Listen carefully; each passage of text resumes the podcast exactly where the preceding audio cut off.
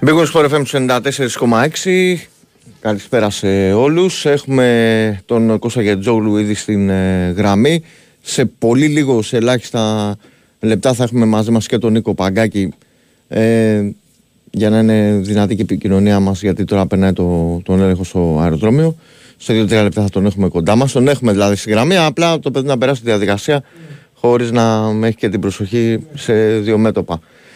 Λοιπόν, ε, πάμε με γράμμες σήμερα 2.195, 79, 283, 4 και 5. Σοψητό με τη μία. Κωστή, καλησπέρα. Γεια σας Κώστα, καλησπέρα, καλησπέρα σε όλους. Ε, έτσι, έχεις κάνει το, το σχόλιο για το, για το μάτς, έτσι μια εντύπωση μιας που είσαι ακόμα ναι. στην πόλη των Ιωαννίνων για το ε, πώς καταφέρει να πάρει την νίκη. Μετά και το παιχνίδι του Παναθηναϊκού με τον Άρη νομίζω ότι σήμερα μπορεί να είναι και καλύτερη αγωνιστική για την ΑΕΚ φέτος. Με, εντάξει, ε, είναι βέβαια η νίκη στη Λεωφόρο, αλλά ήταν πραγματικά ό,τι, ό,τι θέλει κάθε ομάδα που διεκδικεί το πρωτάθλημα έγινε σήμερα, δηλαδή και η ΑΕΚ πέρασε από τα Γιάννη, από μια δύσκολη έδρα που θυμίζω ότι πάλι ότι πέρυσι είχε χάσει εδώ. Και την ίδια μέρα ο Παναθηναϊκός που, ήταν, που είναι, παραμένει μάλλον στην πρώτη θέση, ε, έχασε. Οπότε η ΑΕΚ κατάφερε να είναι μέσα σε μια αγωνιστική να πλησιάσει τρεις ολόκληρους βαθμούς ε, την κορυφή, να μειώσει την απόσταση μάλλον κατά τρεις ολόκληρους βαθμούς από την κορυφή, να πάει στον ένα, στον ένα πόντο. Ε, έχει και κάποια παιχνίδια μέχρι το τέλος του πρώτου γύρου που σίγουρα μπορεί να τα πάρει και ε, αν τα καταφέρει Πάλι μέχρι τα Χριστούγεννα. Μέχρι το τέλος του ημερολογιακού έτους, ναι, ναι. Ακριβώς. Που μπορεί να τα πάρει και μπορεί να, αν υπάρξει κάποιος από τον βαθμό να είναι πρώτη ή στη χειρότερη περίπτωση να είναι ένα μόλις βαθμό πίσω.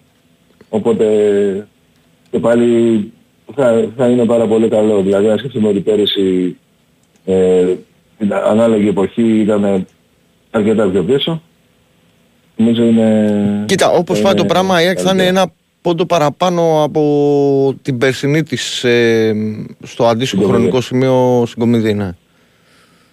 Ε, είναι εντυπωσιακό και το σερί με τον Τσούμπερ, δηλαδή όποτε βάζει γκολ την τελευταία αυτό τον 1,5 χρόνο, μια μισή σεζόν από τότε δηλαδή που επανήλθε ε, μέτρησα 11 στις 12 νίκες, δηλαδή με ξέρεις το μάτς με τον Ολυμπιακό που περνάει η αλλαγή και έχει κριθεί σχεδόν το μάτς γιατί είναι 0-2 στη Φιλαδέλφια. Ναι, ναι, και μείωσε μόνο. Και, ε, όλα τα άλλα μάτς ε, η ΑΕΚ όποτε έχει σκοράρει ο Τσούμπερ κερδίζει και μάλιστα ε, και τα πέντε φετινά είναι διπλά. Ναι, ναι, Ένα στο Ζάγκρεπ και τα, και τα τέσσερα μάτς, τα τέσσερα διπλά που έχει κάνει στο πρωτάθλημα δηλαδή. Στο ναι, Βόλο, ναι. στον Παναθηναϊκό, στη Λεωφόρο δηλαδή, στην Τρίπολη και απόψε. Είναι πολύ σημαντικό. Είναι κομβικό Τώρα σε ό,τι αφορά το, το παιχνίδι, ε, η ΑΕΚ μπήκε πάρα πολύ καλά. Δηλαδή ε, είναι το μπάσιμο που πρέπει να κάνει έξω αυτά τα μάτς. Ε, και επειδή και είναι και κάτι που δεν το έχουμε δει και πάρα πολλές φορές πριν από ευρωπαϊκό παιχνίδι. Θυμίζω ας πούμε στην Τρίπολη που τελικά έκανε ένα διπλό που φαίνεται πιο εύκολο, αλλά... Τα πρώτα 35 λεπτά δεν ήταν καθόλου καλά στην Τρίπολη. Ναι, ναι, σήμερα αν εξαιρέσει την, την τεράστια ευκαιρία του ΠΑΣ, ε, δεν, δεν, δεν απειλήθηκε άλλη στιγμή ουσιαστικά από τον αντίπαλο. Υπήρχε άλλη μια καλή φάση, πολύ καλή που έσωσε ο Στάνκοβιτς, που υποδείχθηκε μετά offside. Τώρα αυτό δεν ξέρω, δεν το είδαμε ποτέ με γραμμές με αυτά για να δούμε αν πράγματι ήταν. Το λέω γιατί ήταν κάπως οριακό έτσι. Mm-hmm. Ε, αυτή η φάση. Ε, αλλά ουσιαστικά ναι, δεν, δεν, απειλήθηκε, δεν απειλήθηκε καθόλου με εξαίρεση να, να ξαναπώ την ευκαιρία. Είχε τις δικές πολύ μεγάλες ευκαιρίες και ΑΕΚ σίγουρα θα μπορούσε, δεν είχε ευκαιρία να του πας γιατί δύσκολα υπάρχει τέτοια ευκαιρία από μπροστά στο τέρμα να πάει πάνω στο δεκάρι, αλλά και οι δικές ευκαιρίες ήταν από αυτές που λέμε μεγάλες, πολύ μεγάλες. Στο, στο πρώτο ελέφαντο να κάνει το 0-2, δεν το έκανε και έτσι στο τέλος υπήρχε άγχος, αλλά πιο πολύ νομίζω υπήρχε επειδή είχαμε στο μυαλό μας το παιχνίδι στην Κηφισιά που ήταν ε, πρόσφατο, ε, που δέχτηκε τον γκολ στο εκεί προς το τέλος. Όμως σήμερα δεν υπήρχαν, δεν υπήρχαν τέτοιες, ε, τέτοιες φάσεις και στο τέλος εκεί που κέρδισε τα δύο κόρνερ σε ρίο πας, ουσιαστικά δεν έγινε κάποια, κάποια ευκαιρία. Τελείωσε το παιχνίδι, το, το πήρε πήρε τρεις βαθμούς, θα ήταν ούτως ή άλλως σημαντική νίκη. Ε, η ήττα του Παναθηναϊκού την έκανε ακόμη σημαντικότερη. Αυτό είναι. Γιατί έτσι είναι πάντα στο πρωτάθλημα. Ε, γι' αυτό καμιά φορά έτσι που λένε να μην κοιτάμε τους άλλους, να κοιτάμε την, την ομάδα μας, αυτό δεν ισχύει σε άλλους πρωταθλήματος για καμία ομάδα. Πάντα παίζουν ρόλο και άλλοι, γιατί ε, όπως είπες η Άκη έχει ένα πόντο περισσότερο από πέρυσι, αλλά πέρυσι ο Παναθηναϊκός είχε 12 νίκες σε 13 αγώνες. Ο, ε, και η διαφορά ήταν ε, πολύ μεγαλύτερη από ότι από το αν είχε δηλαδή και φέτος ο Παναθηναϊκός για παράδειγμα ή ο Ολυμπιακός αυτή την επίδοση που είχε ο Παναθηναϊκός πέρυσι στον πρώτο γύρο ε, η Άκη ήταν πολύ πιο πίσω στην βαθμολογία. Ακριβώς, ακριβώς. Και πάντα αυτό που συζητούσα και χθες με τον Γιώργο Τζανάκα ε, είναι ότι παίζει ρόλο και η σειρά των, ε, των αγώνων. Δηλαδή, ε, με έναν άλλο προπονητή και στην κατάσταση που βρισκόταν στην αρχή της σεζόν ο Άρης θα, θα έβρισκε μια άλλη ομάδα ο, ο Παναθηναϊκός απέναντί του. Ο, για παράδειγμα το λέω σήμερα. Το ίδιο ισχύει για την ΑΕΚ με κάποιες ομάδες που συνάντησε νωρίτερα στη, στη σεζόν όπως τον Όφη ας πούμε. Ε, και αλλιώς θα τον συναντήσει σε κάποιο άλλο χρονικό σημείο του πρωταθλήματος που μπορεί να είναι πιο πεσμένος, να είναι σε εντεφορμάρισμα. Τα πάντα παίζουν ρόλο. Οι λεπτομέρειες ναι, ναι, αυτό, ρόλο. αυτό ισχύει, ισχύει πραγματικά και τα Γιάννενα ακόμη, αν σκεφτείς, δηλαδή η ΑΕΚ αντιμετώπισε μετά το καλύτερο του φετινό παιχνίδι. Ακριβώς. Γιατί ήταν το καλύτερο φετινό παιχνίδι του, του ΠΑΣ. Δηλαδή θα μπορούσε να και νικήσει και με σκορ μέσα στο Ηράκλειο.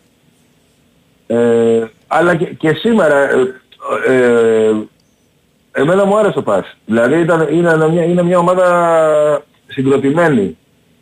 Δεν, ε, δεν σου δίνει εύκολα την ευκαιρία. Ναι, ναι, ευκαιρία, ναι. ναι. ναι. ναι προσπαθεί να, να παίξει, προσπαθεί να παίξει.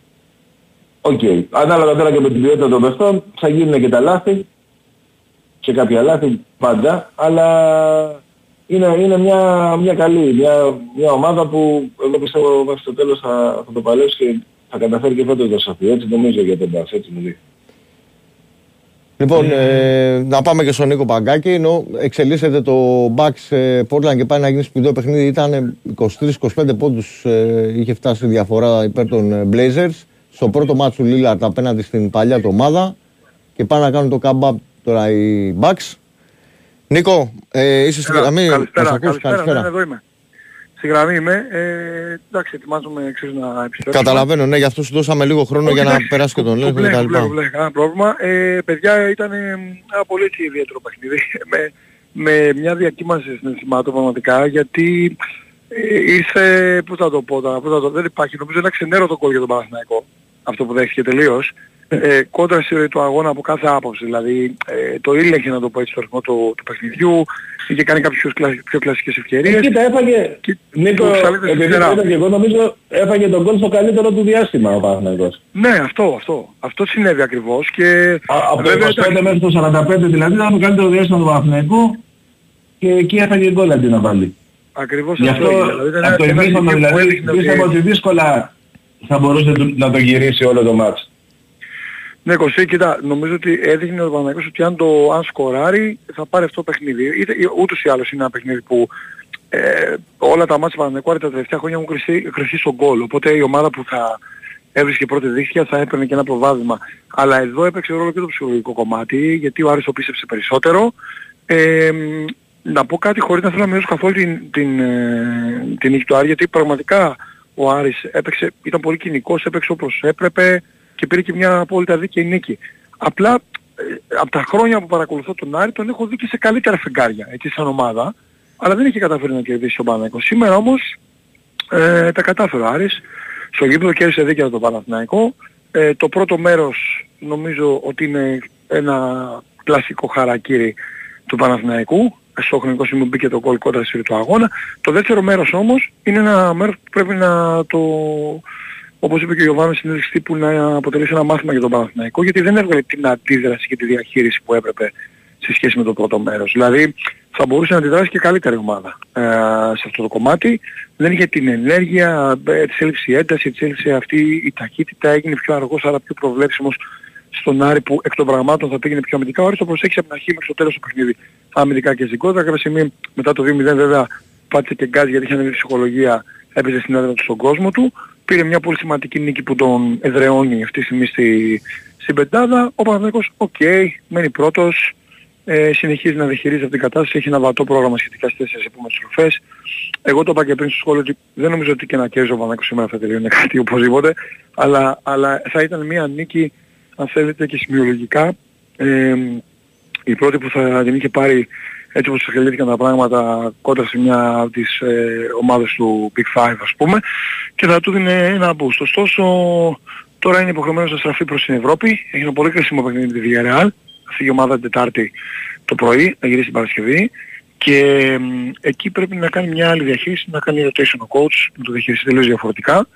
Ε, σήμερα αν θέλετε προσωπική μου άποψη ένας από τους καλύτερους παίκτες του Παναναϊκού ήταν ο Αράο και ας μην φάνηκε λόγω αποτελέσματος. Ήταν μέσα σε όλες τις φάσεις, ήταν πολύ λειτουργικός, έδωσε πολλές μονομαχίες. Ε, δεν βρήκε πολύ λύση αριστερά το Παναθηναϊκός σήμερα και από την επίθεσή του.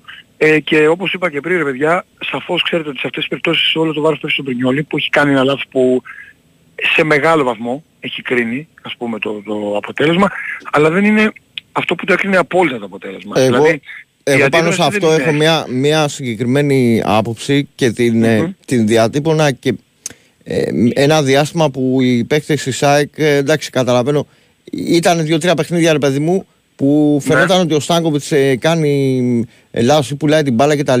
Αλλά αυτό ε, συνέβαινε γιατί, και συμφωνώ σε αυτό γιατί το επισημάνω ο Τάος, αλλά το έχω πει και εγώ πάρα πολλές φορές. Δεν στο σύγχρονο ποδόσφαιρο δεν πρέπει με το παραμικρό οι συμπαίκτες σου να γυρνάνε συνέχεια στον τερματοφύλακα την μπάλα, έστω και αν ξέρουν ότι έχει την ικανότητα του Μπρινιόλη, ε, ότι έχει την ποιότητα ας πούμε, να παίξει την μπάλα βαθιά και να βγάλει ακόμα και μια φάση για γκολ για τον Παναθηναϊκό κτλ.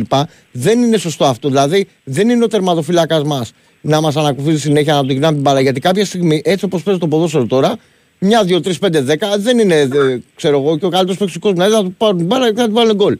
Είναι πολύ απλό. Και δεν είναι το πρώτο μάτς που δέχεται πίεση ο Μπρινιόλη, γιατί άσχετα αν δεν βγήκαν λάθη, εγώ θυμάμαι τουλάχιστον στο μάτς της Λεωφόρου το μεταξύ μας, τουλάχιστον δύο τις περιπτώσεις που ενώ πήρε η ΑΕΚ την μπάλα ψηλά από, από λάθος μεταβάσεις που του τη γύρναγαν χωρίς να υπάρχει λόγος και σε αυτό συμφωνώ και με τον Τάσο που είπε ότι παίζει και ρόλο και η απουσία του Μάγνουσον. Στο, ναι, δηλαδή okay. δεν υπάρχει κάποιος που να ζητάει μπάλα για να την προχωρήσει στον Παναθηναϊκό από τους αμυντικούς. Εγώ Κωστή, εγώ Κωστή θα, θα, το λέω αυτό γιατί, γιατί πριν γίνει το λάθος του Μπρινιόλη έχει αρχίσει σταδιακά και χάνει το συγκέντρωση από όλη την άμυνα. Απλά δεν έχουν στοιχήσει Σωστό, λάθη. σωστό. Δηλαδή, Έχουν γίνει δύο-τρία λάθη σημαντικά. Αλήθεια είναι αυτό. Λάθη, έχει κάνει δύο λάθη για Γετβάη, έχει κάνει λάθος ο Αράου κάποια στιγμή στη μισή γραμμή ε, ο τελευταίος και έχει κάνει και λάθος ο Κότσιρας. Μα και η ευκαιρία του, και η ευκαιρία του Παναγίδη του, του παιδιού που να πούμε και μπράβο γιατί ναι. ήταν και στέλεχος της Εθνικής ε, Ελπίδων που πήραν την νίκη με την Πορτογαλία και ξεκινάει από λάθος άμυνας. Ακριβώς. Μα γι' αυτό είπα ότι έχουν γίνει τέσσερα λάθη, τρία-τέσσερα λάθη, απλά ο Μπρινιόλη κάνει το τέταρτο. Δεν, δεν θα μπορούσε να φάει το τέταρτο με τον Πιτσιρικά ο Μπρινιόλη και να γίνει ένα μηδέν εκεί. Ακριβώς. Τέλος πάντων. Τώρα έτσι ήρθε. Ε, δεν νομίζω σημαίνει ε, σε ένα πρωτάθλημα έχει πάρα πολλά παιχνίδια, είναι μαραθώνιος, έχει πάρα πολύ δρόμο. Εγώ πάντα λέω το περσινό παράδειγμα το Παναγιώτης και τους βαθμούς μπροστά. Τώρα είναι και μπορεί να αποδειχθεί και καλύτερο το ότι δεν είναι τους βαθμούς μπροστά. Να μην έχει κάποια χαλαρότητα.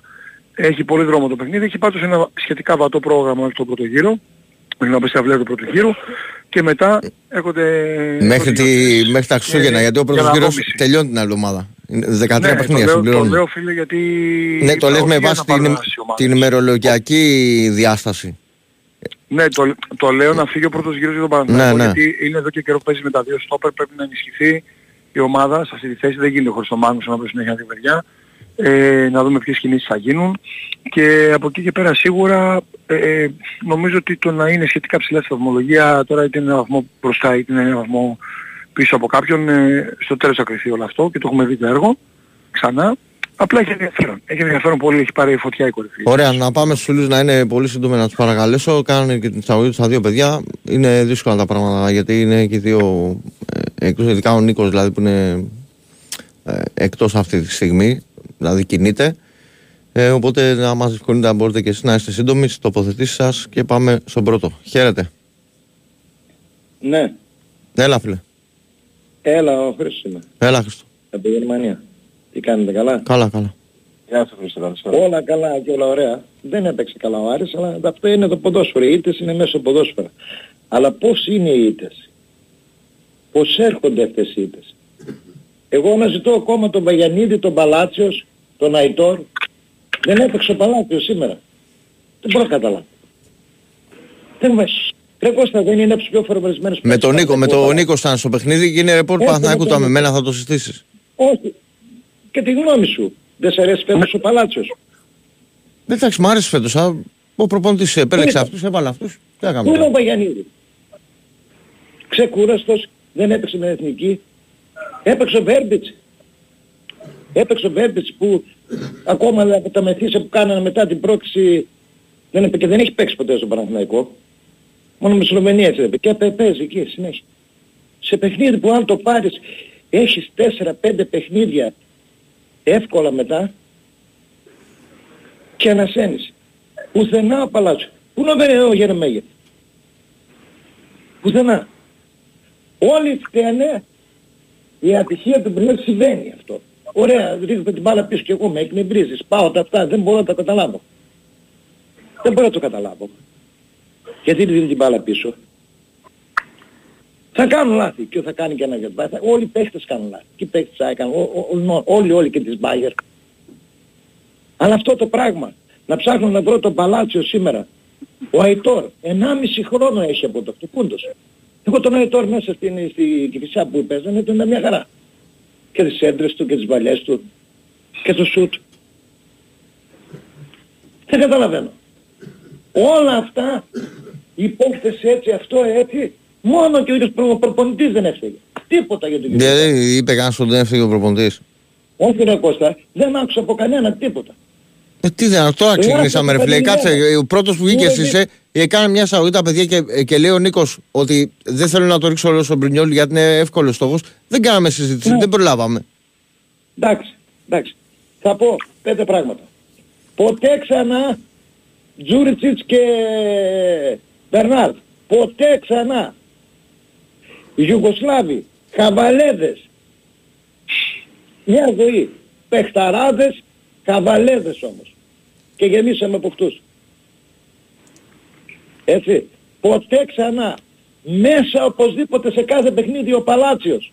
Μία κλάση καλύτερος από το Μαντσίνη. Μαρκάρι, σουτάρι. Σήμερα θα το βάλεις με τον Άρη. Βαγιανίδης. Ποτέ ξανά. Μέσα, σταθερή ομάδα. Όλες οι ομάδες και η Μπάγερ που παίζει, 4-5 αλλαγές κάνουν. Έχουν εκεί, εκεί παίζω και είναι, εκεί θα παίξει και, με, και στο κύπελο θα παίξει. Δεν καταλαβαίνω. Στο απειρόβλητο είναι ο κύριος Γεμάνοβιτς. Στο 75 αλλαγές φώναζε και φώναζε και φώναζε. Έβαλε ευτυχώς που έβαλε θα πάει γκολ δεύτερο Παναθηναϊκός. Θα κάνει, δεν υπήρχε στοίχημα να πω ότι θα βάλει παίχτες μετά το 2-0 που θα πάμε. Σε μια κόντρα θα κάνω Άρης θα το πάμε. Τι, τι θα κάνω; Τώρα, Τι ήταν ο Άρης τίποτα δεν έπαιξε ο Άρης. Ο Άρης είχε ομαδάρα μα λέει τώρα εντάξει μια ομάδα έτσι. Θα το έβαζε και το δεύτερο γκολ μια επίδεση θα έκανε. Πού είναι οι τερματίες. Πού είναι τα παιδιά; Να έρθει να βάλει ένα νερό παιδί πίσω στην άμυνα να ξεκουράσει το Σέγκετρ και τον ε, Γετβάη. Τίποτα. Αυτός ο πιτσιρικάς του Άρη είδα το παιχνίδι της Εθνικής Ελπίδων. Παιχταράδες.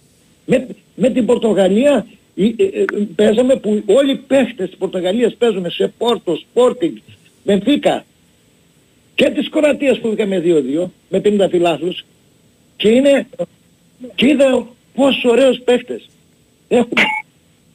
Μόνο ο Τζόλης είναι γνωστός, παίζει σε ομάδα εδώ και έχει βάλει 10 γκολ, οργιάζει εδώ στη Ντίσσελντορφ και ο, το παιδί ένας του Κωστή είναι αυτός που, που παίζει στην Ατλέτικο.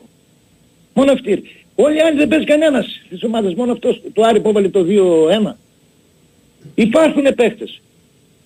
Ποιο παίχτη πρόθεσε τώρα που λείπουν πίσω; Πού είναι ο Σιδεράς.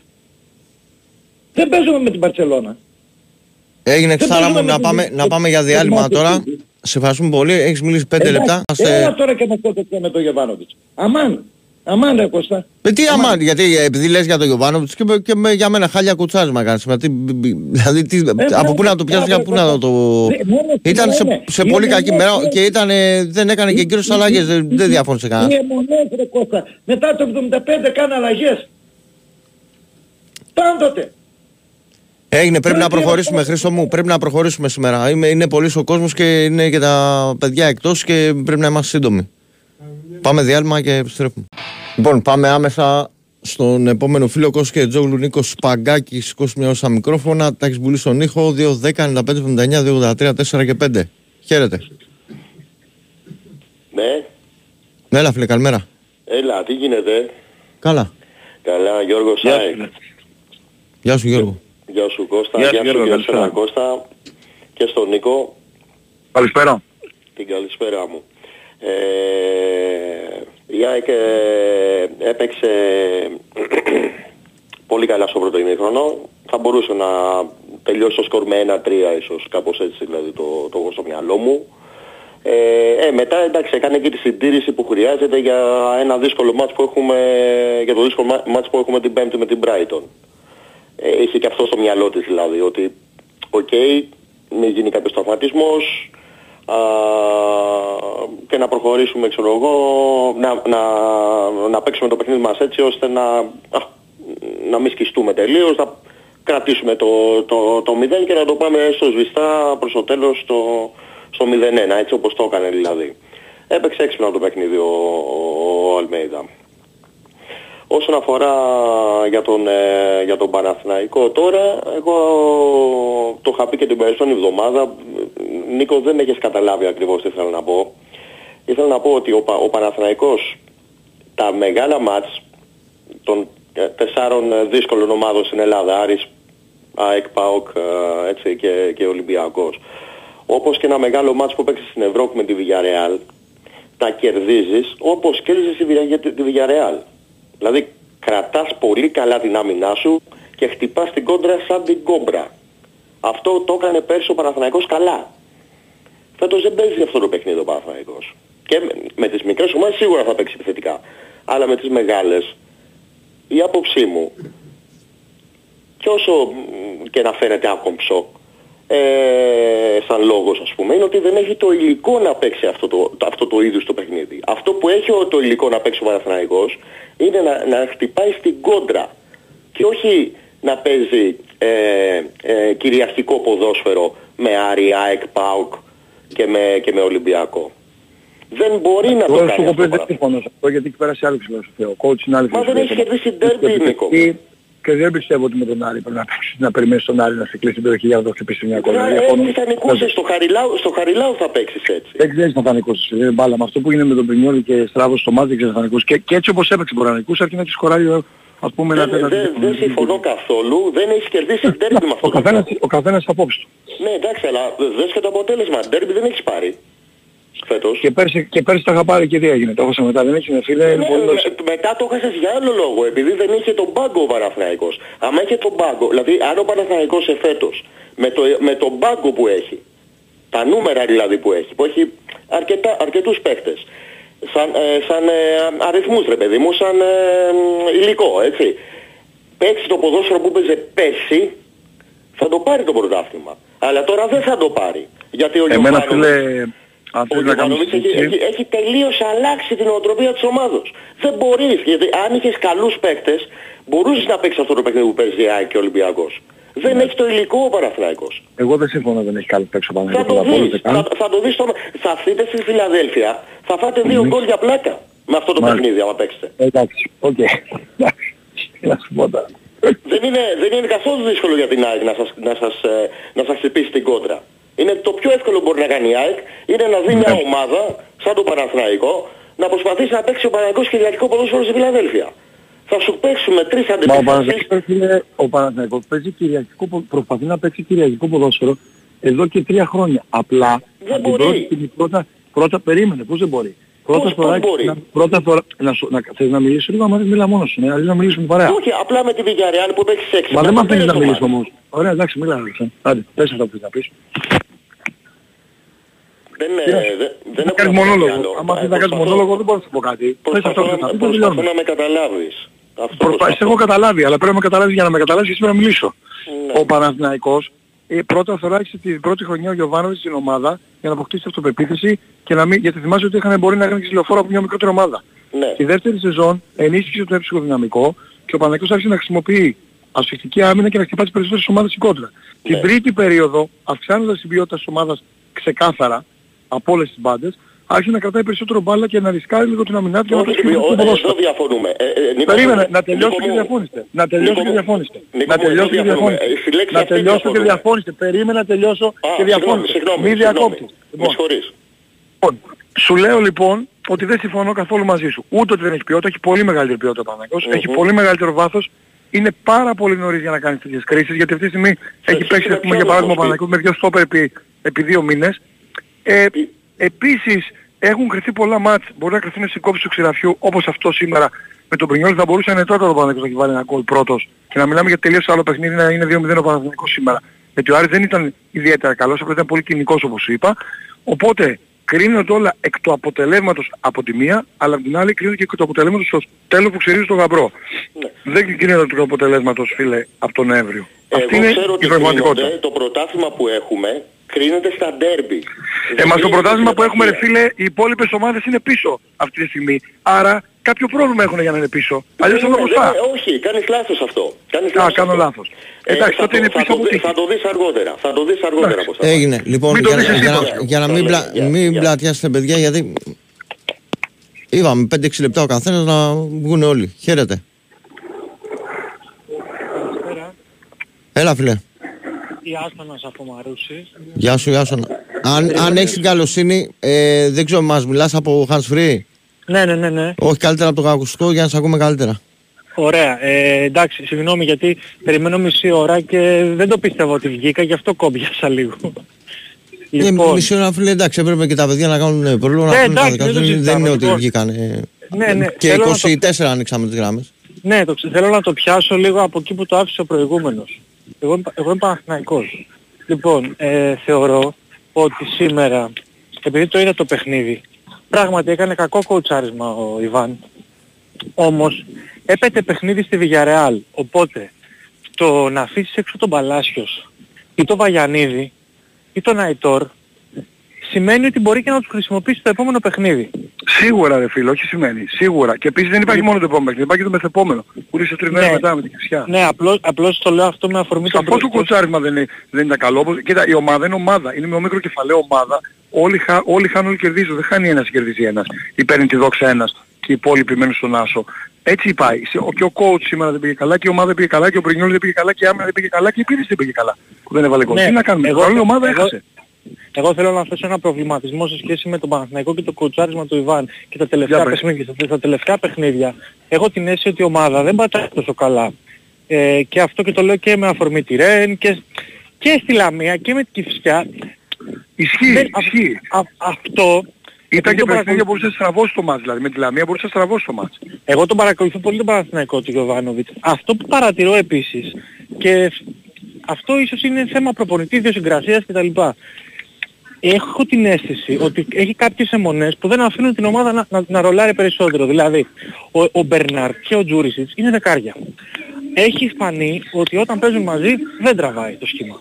Και έχει φανεί ότι ο Μπερνάρ όταν είναι στο πλάι δεν είναι τόσο αποδοτικός όσο είναι όταν παίζει στο 10. Συμφωνώ με το δεύτερο. Το πρώτο συμφωνώ εν μέρη βέβαια με τον Ολυμπιακό στο Καρασκάκι που είχε κυριαρχήσει ο Παναθηναϊκός. Έπαιρνε σε μια πολύ επίσης μια ποιοτική ομάδα.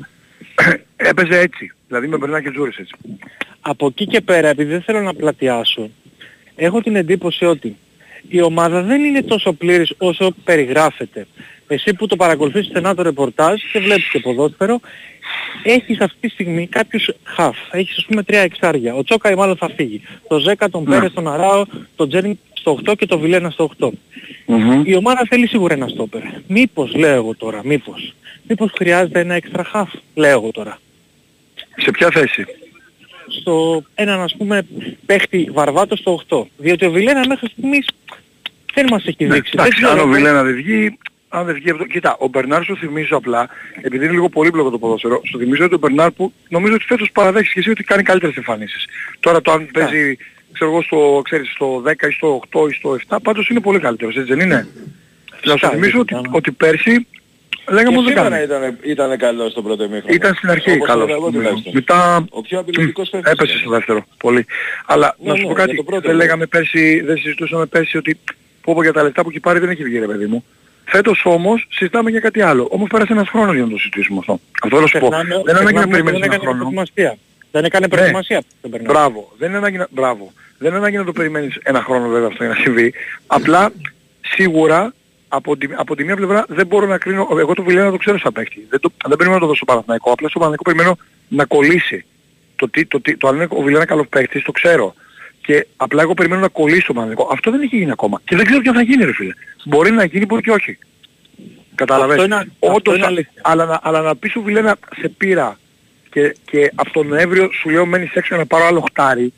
Σου δίνω δηλαδή, ξέρω εγώ παράδειγμα με το ραχή πόσο μεγάλο και ξαφνικά πάω παίρνω κάτι άλλο και σε ακυρώνω. Δεν είναι εύκολο. Θέλει μια διαχείριση όλο αυτό. Ούτε Ναι, ο Βιλένα είναι καταλαβαίνω. εύκολο για να μην παίζει. Από την άλλη πλευρά ούτε μπορεί να έχεις ασυλία ξέρεις συνέχεια. Ε, Εγώ το κατα- αυτό, εγώ το αυτό είναι καταλαβαίνω. στην πορεία. Το Καταλαβαίνω καταλαβαίνω και στην αυτό. πορεία, αυτό θέλω να σου πω. Ας πούμε σε σχέση με τους Λοβαίνους ας πούμε, έτσι. Αυτός Μμμ. που λέμε ρε παιδί μου ότι σου έχει βγει είναι ο Τσέριν. Ο Σπόραρ, ο Σπόραρ ας πούμε, βάσει του CV του και βάσει των, ε, των ετών που έχει κάνει σε άλλες ομάδες, δεν σου έχει βγει. Περιμένεις κάτι περισσότερο, ναι. Απλά, Αυτός που σου έχει βγει είναι ο απλά, Βέρμπιτς ας πούμε. Ο Βέρμπιτς απλά δεν οι σου έχει βγει. επιθετικοί, οι επιθετικοί σου γενικότερα σκοράρουνε. Δηλαδή, να σου το πω αλλιώς, να σου το πω αλλιώς, από τις άλλες μεγάλες ομάδες, οι, οι αντίστοιχοι φόρτα εννιάρια που έχουνε, πόσα γκολ έχουν βάλει; Ολυμπιακό, ΑΕΚ και ΠΑΟΚ. Νομίζω ότι ο Ελκαμπή έχει βάλει περισσότερα από τους δικούς μας μόνο στο Ποιος, ενώ ο- από- ο; Ο Ελκαμπή, αυτός ο Μαροκινός. Ο Ολυμπιακό έχει βάλει περισσότερα. Νομίζω, Ναι, δεν α, ξέρω, πέ- νομίζω. πέρασε μια μεγάλη. Πέρασε και αυτός μια κάμψη. Έβαλε στην αρχή και μετά πέρασε Νομίζω. κάμψη. Ναι, ακριβώς αυτό που λέω Κώστας. Εντάξει, και όσον αφορά τώρα το, τα παιχνίδια. Καλά, ας πούμε, καλά από τους, αν βάλω λογαριάζοντας και τον Άρη, πολύ καλά και τηρουμένων των, ε, της κατάστασης που βρισκόταν ο Άρης από την αρχή της σεζόν, πάρα πολύ καλός στον τεφόρνο Μωρών. Αυτός είναι ναι, είναι όντως πολύ καλός σεντερφόρ. Ο, γιατί έβαλε τον κόλ σήμερα, κυνηγάει τις φάσεις, είναι μέσα στις φάσεις, εντάξει, θα, θα χάσει και αυτός γκολ, αλλά είναι κανονικός σεντερφόρ, δηλαδή είναι, κα- είναι φόρ. Πάντως τρία, τρία εννιάρια ρε φίλε να έχουν σκοράρει και τρεις που φαντάσου για Ερμέβη δεν έχει παίξει καθόλου. Αλλά έχει βάλει π.χ. 8 ο Φώτης και μ, ξέρω εγώ πως έχει βάλει 7-8 ο τέτοιος. Εντάξει δεν το έχουν όλες οι ομάδες. Εγώ δεν σου λέω, εγώ δεν σου λέω ότι έχουν πιάσει το πικ της αποδοσής τους. Και ο Ιωαννίδης μπορεί να βελτιωθεί στο σκοράρισμα και ο Σπόρα μπορεί όντως να παίξει καλύτερα και τον Πύρη να παίξει καλύτερα ακόμα. Απλά με Και το με αυτό rotation να που κλείσουμε είναι Νίκο αυτή να, τη στιγμή- πάει, να πάμε παρακάτω με το παιδί. Πάμε, πάμε, πάμε. Εντάξει παιδιά, λοιπόν, Σε ευχαριστούμε, να είστε sorry καλό για την βράδυ. πίεση, αλλά είναι η μέρα Όχι, σήμερα. δεν πειράζει. Καλό Να είστε βράδυ. καλά, σε ευχαριστούμε. Πάμε παρακάτω. Χαίρετε. Καλησπέρα. Καλησπέρα, φίλε. Είμαι ο Βαγγέλης από την Εύβοια, τι κάνετε. Γεια σου, Βαγγέλη. Γεια σου, Αγγέλη. Νίκο, Έλα φίλε. Νίκο, ήθελα να ξεκινήσω. Θυμάσαι τι είχε ακούσει ο Σπόρα με την ευκαιρία που έχασε στην Πορτογαλία με την Μπράκα. Άκουσε τα Πώς δεν ξανά. το θυμάμαι; Πώς δεν το θυμάμαι; Εννοείται. Εγώ ε, από σήμερα πραγματικά Νίκο πρέπει να κάνουμε κριτική και στον Πρινιόντι. Εμένα μου στέλνει Σε όλους σήμερα θα τρεις κάνουμε. Μα βαθμούς. όλοι δεν είναι κανείς υπεράνω κριτικής νομίζω. Δεν Δεν ξέρω, νομίζω ότι είναι Νίκο, κάποιος υπεράνω κριτικής. Σε όλους πρέπει να κάνουμε κριτική. Από την ώρα που είναι επαγγελματίες περιμένεις έχεις απαιτήσεις. Εννοείται πως θα κάνουμε. Αλλά πρώτα και άλλο κριτική, άλλο κατεδάφιση. Ε. Νίκο, Κριτική να γίνεται. Πέφτανε εννοείται. όλοι σήμερα. Για μένα φταίει σήμερα πέσει ο Μπρινιόλι. Δεν μπορώ να καταλάβω τι κόλλημα έχει πάει με τον Μπρινιόλι αφού το βλέπουμε. Άστουνε λίγο έξω ρε. Όταν, χα... Άκουγα όταν λίγο χάνεις έξω. είναι όλοι φίλε. Φταίνε όλοι κιόλα. Αλλά... η Όχι, αλήθεια όχι, είναι Νίκο, ότι για ο μένα, Μπρινιόλι- ο για Μπρινιόλι μένα, έκανε την για αρχή, μένα εγώ. φταίει σήμερα, φταίει ο Μπρινιόλι. Ο Μπρινιόλι φταίει. Ναι. Πρέπει να το, να το κάνουμε κριτική. Να του περάσουμε ντούκου και αυτό. Τι να το κάνω Πάμε. εγώ; Να μου βγαίνει αύριο στα κανάλια ο, ο, ο Έλα. Μπρινιόλι και να μου ζητάει συγγνώμη; Μ' ακούς; Ναι, ναι. Λοιπόν, δυστυχώς έπεσε η γραμμή του Νίκου. Ναι φίλε, Εντάξει, μας ακούς; θα μ' ακούς. Ναι, ναι, ναι, εγώ ακούω. Εντάξει, ναι, είναι αυτό που λέω. Από σήμερα, Κώστα, για μένα αυτή ο Μπρινιόνολη 100%. Εντάξει, τι να πω σήμερα, όταν ένας παίκτης δεν παίξει καλά θα, θα υποθεί, δεν νομίζω ότι θα το καλύψει κάποιος. Τι να το κάνω εγώ τώρα, θα μου βάλει την πέμπτη το, το Λοντίκι σε ένα δύσκολο παιχνίδι επειδή δεν είναι στα καλά του τώρα ο Μπρινιόλη τώρα. Αφού το έβλεπε, άστο λίγο έξω. Κώστα αναλαμβάνεις για λίγο. Ναι, ναι. Επειδή σε ακούω κριτική ότι φταίει ο Γιωβάνοβιτς, για μένα φταίει ο Μπρινιόλη σήμερα, 100%. Και πρέπει να τα του κάνουμε κριτική. Ε, εντάξει. Δεν νομίζω ότι εξαιρέθηκε πάντως από όλους. Όλα, όσα έχω ακούσει μέχρι τώρα νορμάλ μου φαίνονται πάντως. Από αυτά που έχουν υποθεί. Δεν, ε, εντάξει, και ο, και ο Μπρινιόλη σίγουρα και εκεί πέρα είναι και λίγο χαλαρός στη, στη φάση αυτή. Δεν δείχνει την, την απαραίτητη προσοχή και δέχεται αυτό το κόλλο Παναθηναϊκός σε ένα καλό διάστημα δικό του. Δηλαδή φαινόταν σαν να από στιγμή σε στιγμή να, να βέβαια το ημίχρονο τελείωνε, οπότε πιθανόν να τελείωνε 0-0, αλλά ε, φαινόταν σαν να αν θα βάλει κάποιος γκολ θα, ότι θα είναι ο Παναθηναϊκός. Και έγινε Και αυτό να το σου πω και δώρο. κάτι, Κώστα, να σου πω και κάτι άλλο πραγματικά. Δεν ξέρω τι παίζει με το συμβόλαιο του πραγματικά. Τουλάχιστον να καθίσουν αύριο σε ένα τραπέζι να το λύσουν αυτό το θέμα. Να μην την πληρώνει η ομάδα και χάνει βαθμούς.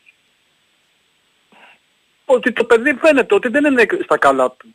Τουλάχιστον να, να λυθεί το πρόβλημα με το συμβόλαιο του. Τι παίζει. Θέλει να κάνει Ε, στον εντάξει, Παναθηναϊκό αυτό- ή...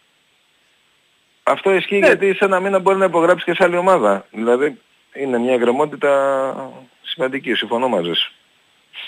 Σίγουρα. Εντάξει, πραγματικά είμαι σκασμένος σήμερα με τον Πρινιόλη, πραγματικά. Δεν βρίσκουμε τώρα δικαιολογίες ότι φταίει ο Γιωβάνοβιτς σήμερα. Λοιπόν, φίλε, σε ευχαριστούμε πάρα πολύ. Πρέπει, Έγινε, έγινε, ε, έγινε. έχουμε Καλό τον Νίκο, θα είναι μαζί μας μέχρι να μπει στο, στο αεροπλάνο. Ε, και Νίκος Ζάζ με έκτακτη είδηση. Χαίρετε. Απλά να μεταφέρω μια είδηση επειδή έχει κυκλοφορήσει σε κάποια site για να μην ε, τρομάξει και ο κόσμος. Έχει μεταφερθεί εσπευσμένα στο νοσοκομείο ο Σοφοκλής Χορτιανίτης. Ε, ανέβασε πίεση, έκανε εμ- εμετούς. Είναι σταθερή η κατάστασή του, δεν κινδυνεύει η ζωή του. Απλά έχουν ε, οι γιατροί αποφασίσει να τον κρατήσουν μέσα για να κάνει διάφορες εξετάσεις. Περαστικά Ε, να ευχηθούμε. Έτσι, να ευχηθούμε Όλο περαστικά, ψάξω επειδή η στο είδηση Big Shop. τώρα αρχίζει σιγά σιγά και κυκλοφορεί Η είδηση. έτσι, ναι, για τον ε, παλέμαχο μπασκεμπολίστα και τη εθνική ομάδα φυσικά έτσι. Λοιπόν, καλά να είναι ο άνθρωπος. Είπαμε η κατάστασή του είναι σταθερή ε, και ό,τι νεότερο εννοείται ενημερώνουμε. Αυτά. Μάλιστα. Καλή συνέχεια. Ε, θα έχουμε τον Νίκο ε, μέχρι να μπει μέσα στο Να μπει στο αεροπλάνο. αεροπλάνο. Ναι. Έχουμε και Κώστα και τον Τζόγλου εδώ μαζί. Παρέα συνεχίζουμε. Πάμε. Νίκο μας ενημερώνεις όταν ε, θα Ναι, ναι, εντάξει, πρέπει να παιδιά. κλείσει. Χαίρετε. Καλημέρα. Καλησπέρα. Καλησπέρα. Έλα, Νίκος, δεν πήγα ακόμα στο αεροπλάνο.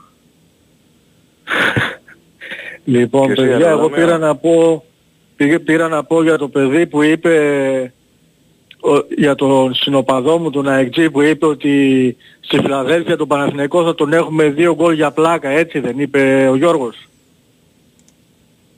Ναι, ναι. Το, το είπε, Ναι. ναι, το είπε. Ε, λίγο να ξεκαβαλήσει ο Γιώργος γιατί τώρα εμείς εδώ τώρα δύο γκολ για πλάκα βλέπω δεν μπορούμε να βάλουμε ούτε στην Κηφισιά ούτε στο, στις Σέρες. Λίγο να ξεκαβαλήσουν έτσι που σκέφτονται κάποιοι έτσι. Ε, το μόνο το θετικό είναι ότι ενώ η ΑΕΚ έχει αυτή τη δυστοκία ρε παιδί μου το πρόβλημα που δεν νομίζω να είναι τυχαίο, αλλά εν πάση περιπτώσει είναι, το καλό είναι ότι ενώ έχουμε αυτό το πρόβλημα, ε, είμαστε μόνο ένα πόντο πίσω και κάποια στιγμή πιστεύω θα αρχίσει να βρίσκει και εύκολα δίκτυα η ΑΕΚ. Και έτσι αυτό είναι το θετικό ότι όταν θα αρχίσει να βρίσκει και δίκτυα, εφόσον μπορεί και είναι τόσο κοντά, πιστεύω το αβαντάζ θα το έχει η ΑΕΚ. Γιατί κακά τα ψέματα έχει και στρωμένη ομάδα από πέρσι, λίγο πολύ ξέρουμε τι θα δούμε από την ΑΕΚ. Απλά όταν θα αρχίσει να λύνεται και αυτό το πρόβλημα με τα δίχτυα, με τη δυστοκία πιστεύω θα είμαστε κομπλέ. Αυτά παιδιά Σε και ευχαριστούμε. αυτά για τον Γιώργο να ξεκαβαλήσει ο Παναθηναϊκός δεν είναι ομάδα να, το, να τον κερδίσεις για πλάκα 2-0. Σε ευχαριστούμε πάρα πολύ για την Έτσι. ψύχρεμη και μεσή Σωστός. Να τοποθέτησή είστε καλά σου. φίλε Να μου. είστε Καλό καλά. βράδυ. Πάμε παρακάτω, χαίρετε. Καλησπέρα.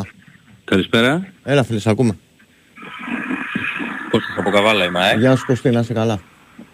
ε για την ΑΕΚ θέλω να πω δύο πράγματα. Εγώ πιστεύω ότι εντάξει, η ομάδα ε, φαίνεται ότι ρολάρει πλέον. Φαίνεται ότι έχει αλλάξει. Πέρασαν οι δύσκολοι μήνες. Ε, πιστεύω με δύο-τρεις καλές προσθήκες, καλά τώρα τον Ιανουάριο, πιστεύω μια προσθήκη χρειάζεται η ομάδα, τίποτα άλλο. Με ένα αριστερό μπακ τύπου Γιαννούλη, η ομάδα θα ανέβει επίπεδο, δεν το συζητάμε αυτό. Ε, από εκεί και πέρα θέλω να κάνω ένα σχόλιο και για τον Παναθηναϊκό. Ε, πιστεύω ότι ο Παναθηναϊκός πληρώνει πολύ την έπαρση που είχε τον τελευταίο καιρό και κυρίως ο οργανισμός Παναθηναϊκός είχε μια έπαρση, όχι η ομάδα. Περισσότερο οι δημοσιογράφοι και οι ρεπόρτερ του Παναθηναϊκού το δημιουργήσαν όλο αυτό. Ε, ναι, αλλά αυτό ρε φίλε, συγγνώμη τώρα που σε διακόπτω, αλλά αυτό, Ναι. επειδή το άκουγα και πέρσι για την ΑΕΚ κάποια στιγμή, ότι είχε έπαρση ο κόσμος... όχι ας πούμε, Κώστα, γύρω ποτέ, γύρω. ποτέ η ΑΕΚ δεν είχε την έπαρση που είχε ο Όχι, όχι, φετινός. υπήρχε πέρυσι, υπήρ- υπήρχε αυτό, υπήρχε αυτό. Σε αυτό το Υπήρχε σημείο; αυτό. Μετά από, μετά, από- μετά από άσχημα αποτελέσματα, δηλαδή ε, αν ε, έχουν οι δημοσιογράφοι έπαρση, γιατί πέρυσι ας πούμε ο Παναθηναϊκός δεν, είχαν, ε, δεν υπήρχε έτσι όπως το ονομάζεσαι έπαρση στον πρώτο γύρο. Πάλι αυτό πλήρωσε. Τι- Πού Ε, κολλάει αυτό δηλαδή; Δεν θα θέλω σου πω έπαρση που- στο κάποιον. Απλά Ναι, νομίζω- ναι, ναι. Δεν, είναι- δεν είναι... Ε, δε- δεν έχει σχέση η ομάδα. Δηλαδή τώρα ένας φίλος πριν είπε ότι το Παναθηναϊκό για πλάκα θα του ρίξει ένα δύο γκολ. Δηλαδή αν η ΑΕΚ χάσει στη, στη Φιλαδέλφια από τον Παναθηναϊκό τι θα λέμε, ότι φταίει η έπαρση που είχε ο οργανισμός ΑΕΚ ας πούμε. Δεν- δεν- δεν Ε, νομίζω ότι εγώ αυτό. το γενικό λίγο περισσότερο, δεν στέκομαι στο σχόλιο. Ε, το ενός λες εσύ φίλου. τώρα για να την πεις στους δημοσιογράφους του Παναθηναϊκού, αλλά Όχι, δεν όχι, έχει όχι, κάποια όχι, όχι. σχέση με το, όχι, με το, Κώστα, τέτοιο, όχι, με δεν, το θέμα. δεν είναι αυτό. Δεν, δεν θέλω να την πω. Δεν θέλω να την πω σε κανέναν. Ε, σας ακούω συνέχεια και Όχι, πρωί ούτε, και ούτε δεν εσάς. θέλω να υπερασπιστώ στο κανέναν, απλά δεν, δεν έχω δει κάποια έπαρση από το Παναθηναϊκό, για να, να σου πω την αλήθεια. Από καμία ομάδα δηλαδή δεν έχω δει κάποια έπαρση. Φέτος. Ε, εγώ πιστεύω ότι φέτος, λόγω του, λόγω του ότι χάσαν πέρσι το πρωτάθλημα όπως το χάσανε, πιστεύω ότι φέτος ε, μαζικά, όλοι μαζί, πώς το βλέπω εγώ τώρα, έτσι, αυτή είναι η προσωπική άποψη, μπορεί να είμαι και λάθος, την άποψή μου καταθέτω. Ε, εγώ βλέπω μια πανστρατιά από παναθηναϊκά site, από, από παναθηναϊκούς δημοσιογράφους, ρεπόρτερ, από παντού. Ε, από την αρχή της σεζόν έχει γίνει όλο αυτό, με την Ευρώπη, με τα πρώτα μάτια του πρωταθλήματος, όπου ήταν ένας εξαιρετικός Παναθηναϊκός.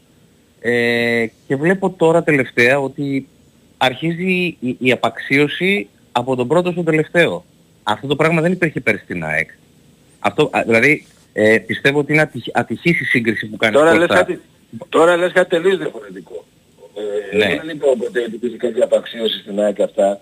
Απλά λέω ότι μετά από, από κάποια αποτελέσματα και εκεί και στον πρώτο, στο τέλος του πρώτου γύρου που χάσαμε από τον Ολυμπιακό και έπεσε η ομάδα από την κορφή μετά δεν νίξει τον Παναθηναϊκό ε, ε, ακουγόταν και αυτό το πράγμα ότι η αλαζονία, η έτσι, το αλλιώς και τελικά δεν έχει... Αυτό δεν υπήρχε. Και τώρα εγώ δεν βλέπω κάποια αλαζονία. Εγώ αυτό που βλέπω με τον Παναθηναϊκό, αν θες να το συζητήσουμε, βέβαια είναι για τον Παναθηναϊκό τέλος πάντων, αλλά είναι ότι ο Παναθηναϊκός προσπαθεί φέτος και, και φάνηκε για τις μεταγραφές που έκανε ε, να αλλάξει τον τρόπο του παιχνιδιού του σε σχέση με πέρυσι, δηλαδή από πιο compact ε, που ήταν πέρυσι με, πρώτη, με πρώτο πράγμα τη διαφύλαξη Του σκορ, της ναι, άμυνας ναι, και στα γκολ. μετά την επιδίωξη του γκολ. Έστω και στο τελευταίο λεπτό θυμόμαστε πόσα γκολ είχε βάλει πέρυσι προς το τέλος των αγώνων. Ε, φέτος ε, πάει σε ένα άλλο στυλ ποδοσφαίρου. Αυτό του έχει δώσει σίγουρα και κάποιες εύκολες νίκες. Ε, απ' την άλλη όμως είναι, είναι πολύ πιο ευάλωτος ο Παναθηναϊκός φέτος από ότι πέρσι. Δηλαδή στον περσινό Παναθηναϊκό πάρα πολύ δύσκολα θα μπορούσε η ΑΕΚ ε, μετά το 1-0 να του κάνει τέτοια ανατροπή μέσα στη λεωφόρο και να μπορεί να βάλει και τρίτο γκολ στο τέλος με τον Ελίας ας πούμε. στην Σίγουρα, ευκαιρία κτλ. σίγουρα. Ε, και, και είναι και κάποιες ε, για- μεταγραφές έτσι που δεν έχουν ε, ε, του Παναθηναϊκού που δεν έχουν βγει ή δεν είναι αυτό που περίμενε. Αυτό βλέπω. Αλλά πιο πολύ ο τρόπος που έχει αλλάξει το, το παιχνίδι του, αυτό το έλεγα και από το καλοκαίρι, είναι, είναι, είναι δύσκολο. Ε, ε, πάντα οι τέτοιες μεταβάσεις έχουν και τα προβλήματα. Τώρα αν θα τα καταφέρει να, να βρει την ισορροπία ή να τα καταφέρει θα το δούμε μέχρι το τέλος της σεζόν. Δεν μπορούμε Και να Κώστα, το μην, πούμε. μην ξεχνάμε, μην ξεχνάμε από άποψη ότι πλέον ο Παναθηναϊκός όπως έχει και περισσότερα θεματάκια στην άμυνα έχει και περισσότερα μπόνους στην επίθεση του. Δηλαδή είναι και μια ομάδα που βρίσκει πολύ Ναι, πιο ναι, το εύκολα τον είπα, το γκολ είπα, από το είπα. πέρσι. έτσι. Ε, α, Γι' αυτό είπα ότι έχει πάρει κάποια παιχνίδια εύκολα σε σχέση με Ναι. πέρυσι. Εγώ πάντως, συγγνώμη, ναι. συγγνώμη που σας διακόπτω, αλλά όσον αφορά το σχόλιο που έκανες Κώστα, τη σύγκριση που έκανες με την περσινή ΑΕΚ, εγώ πέρσι στην ΑΕΚ δεν έβλεπα να υπάρχει απαξίωση όπως υπάρχει τώρα στον Παναθηναϊκό. Από ποια άποψη το λέω ότι ε, πέρσι ε, το μόνο πρόβλημα που έλεγες δηλαδή... Μα εγώ δεν είπα ήταν- ότι υπήρχε στην ΑΕΚ απαξίωση πέρυσι. Ε, είπα Όχι, ένα το λέω- συγκεκριμένο πράγμα ότι Μου λες, είπα γιατί μου ότι όταν ανέφερες η το μάτι ΑΕΚ με τον Ολυμπιακό. Έτσι, σου λέω, στην ΑΕΚ αυτό που υπήρχε το πρόβλημα και αυτό που σχολιάζαν όλοι και φέτος και, και πέρσι και φέτος είναι το ίδιο πράγμα. Ότι η ΑΕΚ δημιουργεί ευκαιρίες και μένει με το, με το κρίμα στο τέλος. Αυτό. Ότι η ΑΕΚ δεν είχε ποτέ... Ο Παναθηναϊκός την ζει όμως αυτή την αποξίωση αυτή τη στιγμή. Ακόμα Κάτσε ρε και φίλε, ο Γιωβάν- ρε φίλε μισό Ρε λεπτό φίλε, γιατί εγώ έχουμε δεν πάει είπα στα ποτέ, λάθος. ε, ότι η ΑΕΚ- στην ΑΕΚ υπήρχε πέρυσι απαξίωση από τους οπαδούς της. Σε, κα, σε καμία περίπτωση δεν το είπα αυτό. Δεν είπα κάτι. Δεν- Ίσως δεν, δεν, Καλέ μου δεν- φίλε, δεν- να, καλά, να δεν κλείσουμε τα γιατί πρέπει Για να ποια προχωρήσουμε. απαξίωση μιλάμε βασικά. Να προλάβουμε. Ε, ε, εσύ Ε, είπες ότι Νίκο μου- υπήρχε... Νίκο μου, συγγνώμη, ότι- αλλά- Ε, επειδή Α, υπάρχουν α, παράπονα για ένα παιχνίδι υπάρχει απαξίωση. Όχι, Είναι, συγγνώμη. πρω- είναι Νίκο μου. πρώτος ο Παναθηναϊκός, δεν ξέρω αν το ξέρεις. Νομίζω το ξέρω. Πα, παρακάτω μου Οκ, καταλαβαίνεις είπατε πώς εγώ- το λέω. Ναι, καταλαβαίνω πώς το λες, αλλά Οκ. αν, α- ε, τα σχόλια μετά τη λήξη του Άρης Παναθηναϊκός στον Sport FM, όπου είμαι συντονισμένος εδώ και ώρες, τα άκουσες όλα; Τα πιο πολλά. Ε, Αλλά μου εγώ φαίνεται, τα απόλυτα, άκουσα- φυσιο- μου φαίνεται απόλυτα φυσιολογικό ρε φίλε. Δεν το ναι. έχεις ξαναζήσει δηλαδή. Όταν Το- έχασε το πέρσι η ξα- ΑΕΚ στην Τρίπολη, όταν έχασε η ΑΕΚ πέρσι στην Τρίπολη, τι γίνω. Μαζί με τον Κώστα ήμουνα. Τι έλεγε ο κόσμος. Ναι. Ή για τον Ολυμπιακό Μα- τι έλεγε πέρσι; Δηλαδή αυτά αλλάζουν, το ξέρεις ότι αλλάζουν. Μου το ξέρω φυσικά ότι αλλάζουν. Και Καλέ δεν μου είπα φίλε, ότι- να πάμε για- για- παρακάτω όμως για να προχωρήσουμε. Έγινε, Έγινε, έγινε. έγινε. Ευχαριστώ. Να είσαι καλά. Λοιπόν, συγκλονιστικό μάτς ε, 38 δεύτερα πριν το τέλος 102-102 το Portland με τους ε, ε, Man- Bucks ε, Blazers και πάμε σε ένα φίλο πριν τη μία. Α, θα πάμε και λίγο παραπάνω. Χαίρετε. Καλησπέρα, Θοδωρής από Αγία Παρασκευή. Γεια σου Δόρη, να είσαι καλά φίλε. Ε, κοίταξε να δεις, όπως είδα εγώ τη σύνδεση, κανονική ήταν για του Παναθηναϊκού όπως ξεκίνησε, οι, ε- οι παίκτες όπως παίξαν και ο Μπερνάρ στο κέντρο και αυτή είναι η θέση του, δεν είναι στα άκρα, δεν α- δεν αποδίδει τόσο στα άκρα. Τώρα από εκεί πέρα σαφώς το του Μπρινιόλη ήταν ε, τραγικό αυτό που έγινε. Πιο πολύ για τις αλλαγές γίνεται λόγος για τη διαχείριση, δηλαδή Ναι. ότι έπρεπε να αντιδράσει νωρίτερα ο πάγκος, όχι τόσο για το Εντάξει, ότι οκ, ξεκινήσανε. να- Τώρα δηλαδή, μόνο ο ε, Χρήστος αναφέρθηκε σε αυτό, δεν... Εντάξει, το, το κακό ξεκίνησε από τον Μπρινιόλη που έκανε αυτό το παιδαριώδες ε, λάθος γιατί τον άλλον τον έβλεπε, μπροστά του ήταν, δεν ήταν να του κλέψει την μπάλα και δεν τον έβλεπε, μπροστά του ήταν. Λοιπόν, εν πάση περιπτώσει, αυτά θα μετρήσουν για το συμβόλαιο που θέλει να κάνει ο Μπρινιόλη. Δεν είναι του εκατομμύριου τερματοφύλακος ο Μπρινιόλη που θέλει να πάρει. Εν πάση περιπτώσει. Καλός είναι, αλλά να προσγειωνόμαστε λιγάκι. Δεύτερον, ο Ιωαννίδης. Ο Αενίδης, όπως παίζει, είναι ένα παιδί που δεν είναι κλασικό φόρ παίζει με την πλάτη, είναι δυνατός και όλα αυτά όλα πολύ ωραία, αλλά όταν κατεβαίνεις στο κέντρο να πάρεις την μπάλα, πώς θα τελειώσει τη φάση; Έχεις κουραστεί, και εσύ 23 χρονών. Έχεις κουραστεί. Γι' αυτό τα, τα τελειώματά του ήταν εξεψυχισμένα σήμερα. Πρέπει κάποιος να του πει ότι θα κάτσεις πιο πολύ να παίξεις 9 στο κουτί μέσα ή περί το κουτί και να σταματήσει να κατεβαίνει στο κέντρο να πάρει την μπάλα. Αυτό έχει να Είναι κάνει και με άλλοι τη δομή που του θα σου παιχνιδιού δώσουν την όμως. μπάλα. Είναι, έχει να κάνει με τη δομή του παιχνιδιού. Δεν, δεν το κάνει από μόνο του το παιδί προφανώς αυτό που, που αναφέρεις. Και γίνεται πολλές φορές, συμφωνούμε, αλλά δεν το κάνει από μόνος του. Δηλαδή, Ναι, αλλά πρέπει εδώ να επέμβει κάπου προπονητής και να πει Αυτός ούτε, είναι ούτε είναι προπονητής, συσαίο δεν κάνει το να κάποιος παίζει όλη τέτοιος από η μόνος του, ομάδα κάποιες για οδηγίες τον έχει. Ιωαννίδη. Να παίζουν όλοι βεβαίως, αλλά δεν μπορεί να κατεβαίνεις στο κέντρο για να πάρεις την μπάλα και μετά να περάσεις δεν ξέρω πόσους και να έχεις και ακόμα κουράγια να κρεμάσεις τον αντίπαλο τερματοφύλακα. Εκεί εγώ βασικά, βασικά δηλαδή τα, τα βλέπω τα προβλήματα. Το ότι έβαλε αυτή την δεκάδα πολύ καλά την ξεκίνησε. Ε, το τέλος, ε, εντάξει, μπορεί οι αλλαγές να μην του βγήκανε. Φίλε, φίλε, θα συμφωνήσω μαζί σου ότι καλά την ξεκίνησε γιατί το, το πρώτο μικρό ανήκει και ολοκληρωτικά σαν στο Παναθηναϊκό παραπάνω. Ναι, γιατί παίζει και την Πέμπτη και ωραία, και αν ξεκούρασε σήμερα, τον- βέβαια, μπορούσε να σκεφτεί ότι ο αντίπαλος προπονητής ε, τον ήξερε τον Νένι, έτσι. Άρα του ήταν πολύ πιο εύκολο να τον μπλοκάρει. Άρα ανέβαζε τον, ε, ε, τον άλλο του, πώς το λένε, εξτρέμ, μπορεί ας πούμε να ήταν πιο αποδοτικός. Και το Μαντσίν τον ξέρει ο αντίπαλος ε, προπονητής. Τον είχε. Αυτό μπορούσε να το σκεφτεί ο, και να μην τον βάλει ή να τον βάλει αλλαγή στο κάτω γραφής. Ε, διότι ε, λυπάμαι δεν είναι λέτο ούτε ο ένας ούτε ο άλλος να, το box to box και ο ένας εναντίον, ο ένας εναντίον ενός δεν είναι τόσο τριπλαδόρος. Κανένας δεν είναι τόσο τριπλαδόρος. Κρίμα που δεν έχει τέτοιους τριπλαδόρους ο Παναθηναϊκός και αυτό του στοιχίζει. Δηλαδή δεν βλέπουμε μπούκες ε, με τρίπλες και ωραία πράγματα έτσι να ευχαριστιέται και ο κόσμος. Παλεύουν εκεί πέρα, ναι εντάξει ok, okay, αλλά τρίπλες και μπούκες δεν έχεις τέτοιους παίκτες δηλαδή. Εντάξει. Τέλος πάντων, ε, δεν χάθηκε τίποτα, ο αγώνας συνεχίζεται. Δεν ξέρω τι θα δώσει προτεραιότητα στο πρωτάθλημα ή στην Ευρώπη. Ή όπου πάμε στην Ευρώπη και έχουμε κυρίαρχο το πρωτάθλημα. Αυτό ας το αποφασίσουν. Σε αυτή τη φάση και τα δύο. Σε αυτή, τη φάση, φάση και τα δύο και να παίξουν μέχρι και το Δεκέμβριο. Λεφτά θα μπουν στο ταμείο, πολύ καλά. Και από εκεί πέρα βλέπουμε. Αλλά πάντως κρίμα είναι ε, από τέτοια πεδαριώδη λάθη να κρεμιέται από το τέλος Νοεμβρίου ας πούμε, ενώ μπορούσε να, να, να κρατήσει τη διαφορά και να τη μεγαλώσει, αντί να τη μεγαλώσει να τη μικραίνει κρίμα. Τέλος πάντων. Καλό βράδυ. Να δούμε. Να σε καλά. Λοιπόν, Νίκο, μιας που μπαίνεις τώρα στο... Ναι, παιδιά. Στο αεροπλάνο να σε αποδεσμεύσουμε αφού πήγαμε μέχρι τη μία παρέα. Καλή επιστροφή και θα τα πούμε από κοντά. Κωστή, κάνουμε το break μας και επιστρέφουμε για τη δεύτερη ώρα. Big Sport FM 94,65 μετά τη μία γίνεται συγκλονιστικό παιχνίδι Κώστα να σου πω Bucks ε, Blazers γιατί είναι και το πρώτο παιχνίδι κοντά στην παλιά του ομάδα ο Λίλαρτ 106-102 και κάνει και ένα ιστορικό ρεκόρ ο Γιάννης γιατί περνάει το Τζαμπάρ ε, στις ε, φορές 107ο παιχνίδι που περνάει τους 30 πόντους, τα 10 rebound και τις 5 assist ε, σπάζοντας έτσι το, το ρεκόρ του, του Καρύμα του Τζαμπάρ. Μάλιστα, εντυπωσιακό. Εντυπωσιακό. Και το γυρίσαν από 26 πόντους. Χάνανε 26 πόντους από τους Blazers και το, το γυρίσανε και θέλει 10,5 δευτερόλεπτα για να ολοκληρώσει το μάτς. Λοιπόν, πάμε, συνεχίζουμε με Κώστα και Τζόγλου. Ο Νίκος Παγκάκης είναι ε, πλέον στην πτήση για, το, για την επιστροφή. Συνεχίζουμε οι δυο μας. Μετά έχει πουλήσει τον ήχο 2, 10, 95, 79, 2, 83, 4 και 5. Όσο σύντομα πήγαμε στην πρώτη ώρα, πάμε και στη δεύτερη. Χαίρετε. Καλησπέρα. Καλησπέρα. Έλα φίλε. Τι κάνετε παιδιά μου, καλά είστε; Καλά, καλά. Ο Νίκος σας άφησε. Ε, ναι, ε, έπρεπε να μπει στο αεροπλάνο. Ε, εντάξει, ok. Okay. Ε, ναι, ε, Κώστας Παναθηναϊκός. Να είσαι καλά Κώστα. Έχω ξαναπάρει, έχω ξαναπάρει, δεν έχω ξαναπάρει σε, σε ένα Κώστα που σε συνέχεια βράδια. Ε, θέλω να λίγο να μου εξηγήσει επειδή δεν κατάλαβα. Αυτό που έλεγε πριν ο φίλος για απαξίωση, για ποιο πράγμα μιλάει ακριβώς; Ο Παναθηναϊκός απαξίωσε την ΑΕΚ, ποιος, ο οργανισμός... Όχι, όχι, εννοούσε για απαξίωση ότι μετά την ήττα του Παναθηναϊκού υπάρχει απαξίωση για την ίδια την ομάδα. Κάτι τέτοιο κατάλαβα. Ναι, και εγώ αυτό κατάλαβα. Εκ των έσω ότι υπάρχει απαξίωση ε, εκ των έσω, από, ναι, από εκ των έσω, εκ των έσω.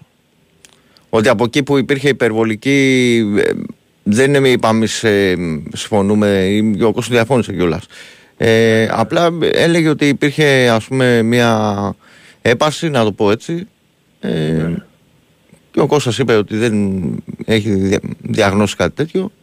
Okay, okay, και μετά, το, το, μετά, το, μετά κάπως το μετέστρεψε, το είπε ότι ε, τέλος πάντων ε, ότι υπάρχει εναλλαγή τώρα στο Παναθηναϊκό μέσα. Ότι από την υπερβολική σιγουριά για το ρόστερ και τα λοιπά, ότι δεν είναι έτσι τα πράγματα και τα λοιπά. Ναι, ναι, ναι. Ήθελα να σας ρωτήσω τώρα, επειδή σας έχω μεγάλη συμπάθεια και συγκεκριμένα και όλα στους δύο σας.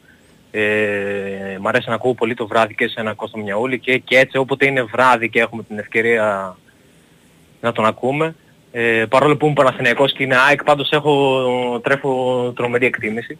Ήθελα να σας ρωτήσω, εσάς, σήμερα, το μάτς, εσάς σήμερα το μάτς Άρης Παναθηναϊκός, το είχατε στο νου σας ότι θα περάσει εύκολο ο Παναθηναϊκός. Δεν είχαμε καμία πιθανότητα ότι μπορεί να κάνει και άλλο ο Παναθηναϊκός, γιατί εγώ από αυτά που ακούω, είναι σαν να περίμεναν όλοι θα ρίξει τρία ο Παναθηναϊκός σήμερα με στον Άρη. Εγώ και στον Παναθηναϊκό είχα αντιληφθεί ότι το είχαν για, πολύ, για πολύ δύσκολο παιχνίδι και από όσα έλεγε ο Τάσος και ο, και ο Βάιος μέρες το, το λένε ότι ήταν, ε, ήταν μάτς πολύ κομικό για τον Παναθηναϊκό αυτό. Ναι, ναι, ναι. ναι Και ναι. κάθε άλλο παρά εύκολο το παρουσίασε κάποιος. Όχι, δεν Κάθε υπήρχε άλλο αυτό. παρά Δηλαδή και, και εγώ ας πούμε που πάντα περιμένεις κάπου να χάσει βαθμούς ο αντίπαλος που πάει για πρωτάθλημα, είναι ένα από τα παιχνίδια που περιμένεις να χάσει βαθμούς. Ναι, ε, σίγουρα. Τώρα, Ελπίζεις εντάξει, δηλαδή ναι. να χάσει, δεν σου λέω ότι είναι σίγουρο. Ε, κατάλαβες. Ναι, ναι, Αλλά ναι, ναι, ναι. Σε καμία περίπτωση ότι είναι εύκολο μάτσο όμως, σε καμία περίπτωση. Ε, εννοείται. Σίγουρα. Σίγουρα, σίγουρα. Ε, Παλάσιος που δεν έπαιξε, ξέρουμε αν είναι τραυματίας, αν... Ε, Δεν άκουσα έχουμε- κάτι δεν τουλάχιστον έχουμε, εγώ. δεν έχουμε όχι. και τον Νίκο τώρα βέβαια να μας Ναι. ε, πει περισσότερα, ναι. Ε, εγώ το περίμενα να σου πω την αλήθεια τις προηγούμενες μέρες. Δηλαδή βλέπω τις ομάδες γενικά ότι ε, τους top contenders σε πολλά πρωταθλήματα τους βλέπω λίγο να ζορίζονται μετά την διακοπή με τις εθνικές και περίμενα ότι μπορεί να... Εδώ η Μπάγκερ με την κολονία ανοίγει το σκορ στο, στο 20 και μαρμάρωσε το μάτι την Παρασκευή εκεί. Δεν, ναι. δεν, δεν σάλιψε το παιχνίδι. Ναι, το περίμενα, το περίμενα και, και συγχαρητήρια για τον Άρη κιόλας γιατί εγώ δεν είδα τον Παναθηναϊκό πολύ ανώτερο έτσι όπως λένε και έχασε τυχαία. Εγώ είδα τον Άρη ότι, ήταν, ε, ότι είχε στόχο, είχε πλάνο, το τσίμπησε το ματσάκι και μπράβο του που το πήρε κιόλας. Απλώς βλέπω λίγο... Το πήγε στοχευμένα ποντάροντας την κόπωση που θα έχουν πολλοί από τους διεθνείς του Παναθηναϊκού και σε κάποια λάθη Ναι, κόπωσης ναι, και αυτό και συνέβη κιόλας. Και πολύ καλά έκανε και χαλάλι του. Εγώ το μόνο που θέλω να... Και θέλω να πω και στον Κώστα τον Γκέτσε. Προσπαθεί λίγο να συμμαζέψει κάποιους αεκτζίδες που βγαίνουν λίγο έτσι με... Όχι, όχι να συμμαζέψω, δεν είναι αυτό η δουλειά μου, ούτε Όχι, η καταλα... φιλοδοξία καταλαβαίνεις μου, πώς το λέω. Καταλαβαίνεις πώς το λέω. Όχι, όχι, δεν έχω Ναι. τέτοιο πράγμα. Λίγο- Απλά αν ναι, είναι γιατί κάτι που είναι. δεν συμφωνώ, το λέω. Σίγουρα, σίγουρα και γι' αυτό σε αγαπάμε, να ξέρεις. Απλώς είναι Όχι, νωρίς, δεν είναι αυτό. λίγο, ναι.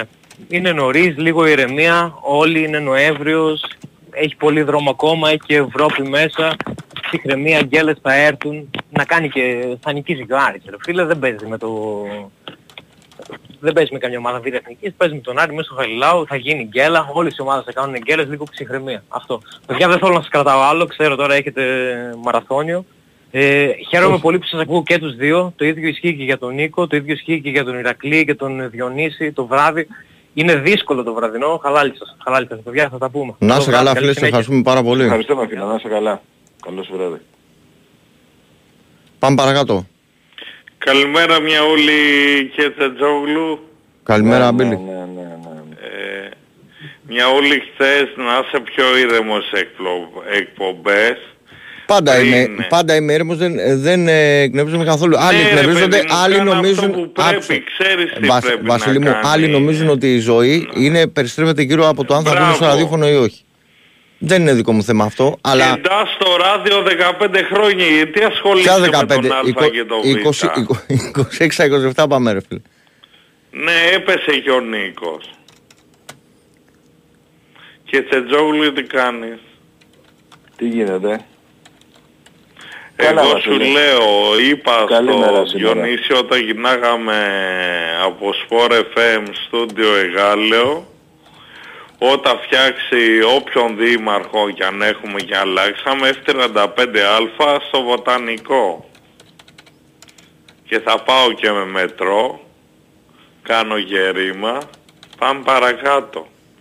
Εντάξει κάτσαμε στο 73 φάγαμε ένα γκολ ε, γιατί το 4-3-3 μια ούλικη και Τσετζόγλου. Τι είναι ένα σύστημα που δεν βγαίνει πάντα.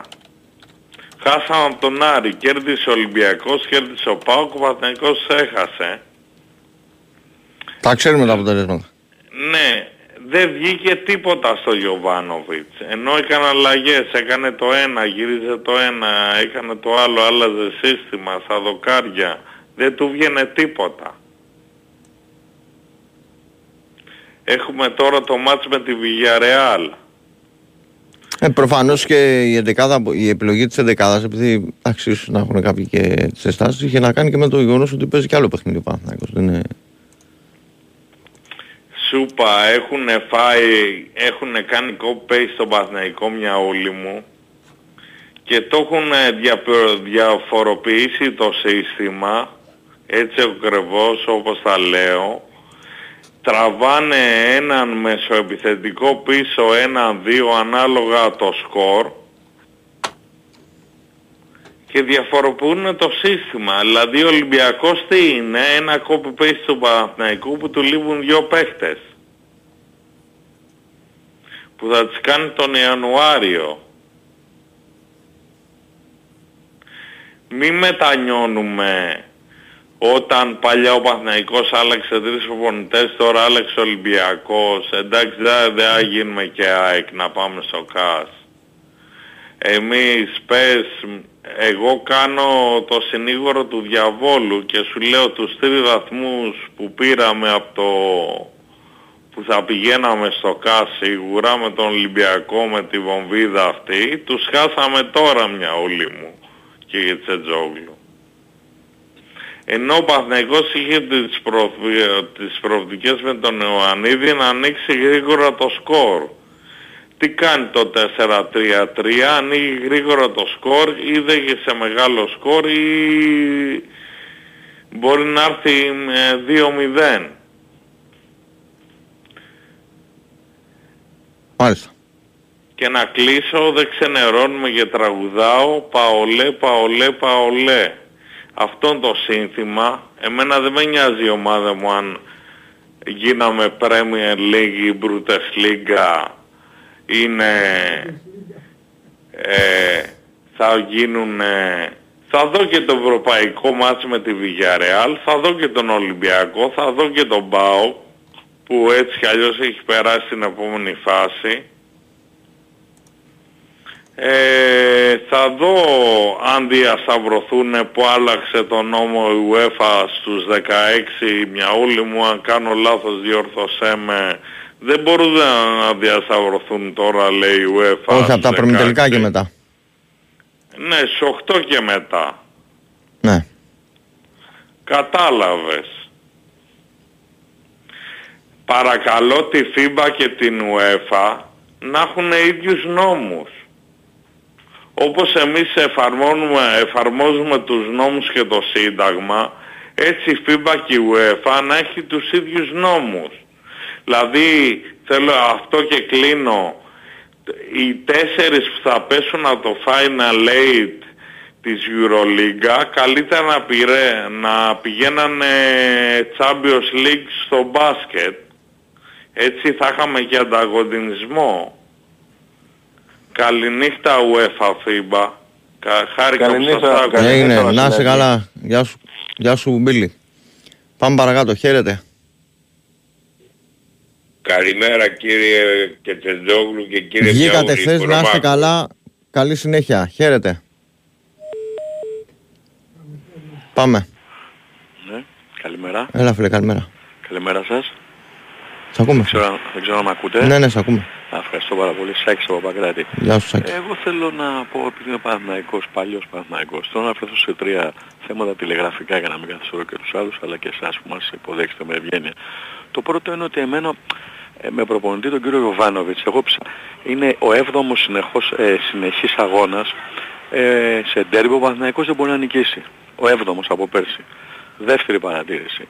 Ε, μου κάνει εντύπωση ότι οι παίκτες του Παναθηναϊκού στερούνται ψυχής μέσα στον αγωνιστικό χώρο. Δηλαδή είτε χάσουμε είτε κερδίσουμε το και το αυτό. Τρίτον, μου κάνει επίσης εντύπωση ότι α, μιλούν κάποιοι ότι προφυλάνε κάποιοι παίχτες για τον αγώνα με τη Villarreal κλπ. Μα άκουσα από συναδέλφους σας. Νομίζω πρέπει να είμαστε σοβαροί πρέπει να έχουμε κάποιο ίχνος σοβαρότητας πάνω μας. Να... Δηλαδή υποστηρίζουν κάποιο το Παναθηναϊκό σαν εκεί μέσα στην Ισπανία. Να είμαστε σοβαροί. Είναι γνωστό το αποτέλεσμα από τώρα. Δεν μπορώ να καταλάβω. Διαφωνώ δηλαδή. μαζί σου ότι είναι γνωστό το Μακάρι. αποτέλεσμα. Όχι, δεν αλλά- είναι.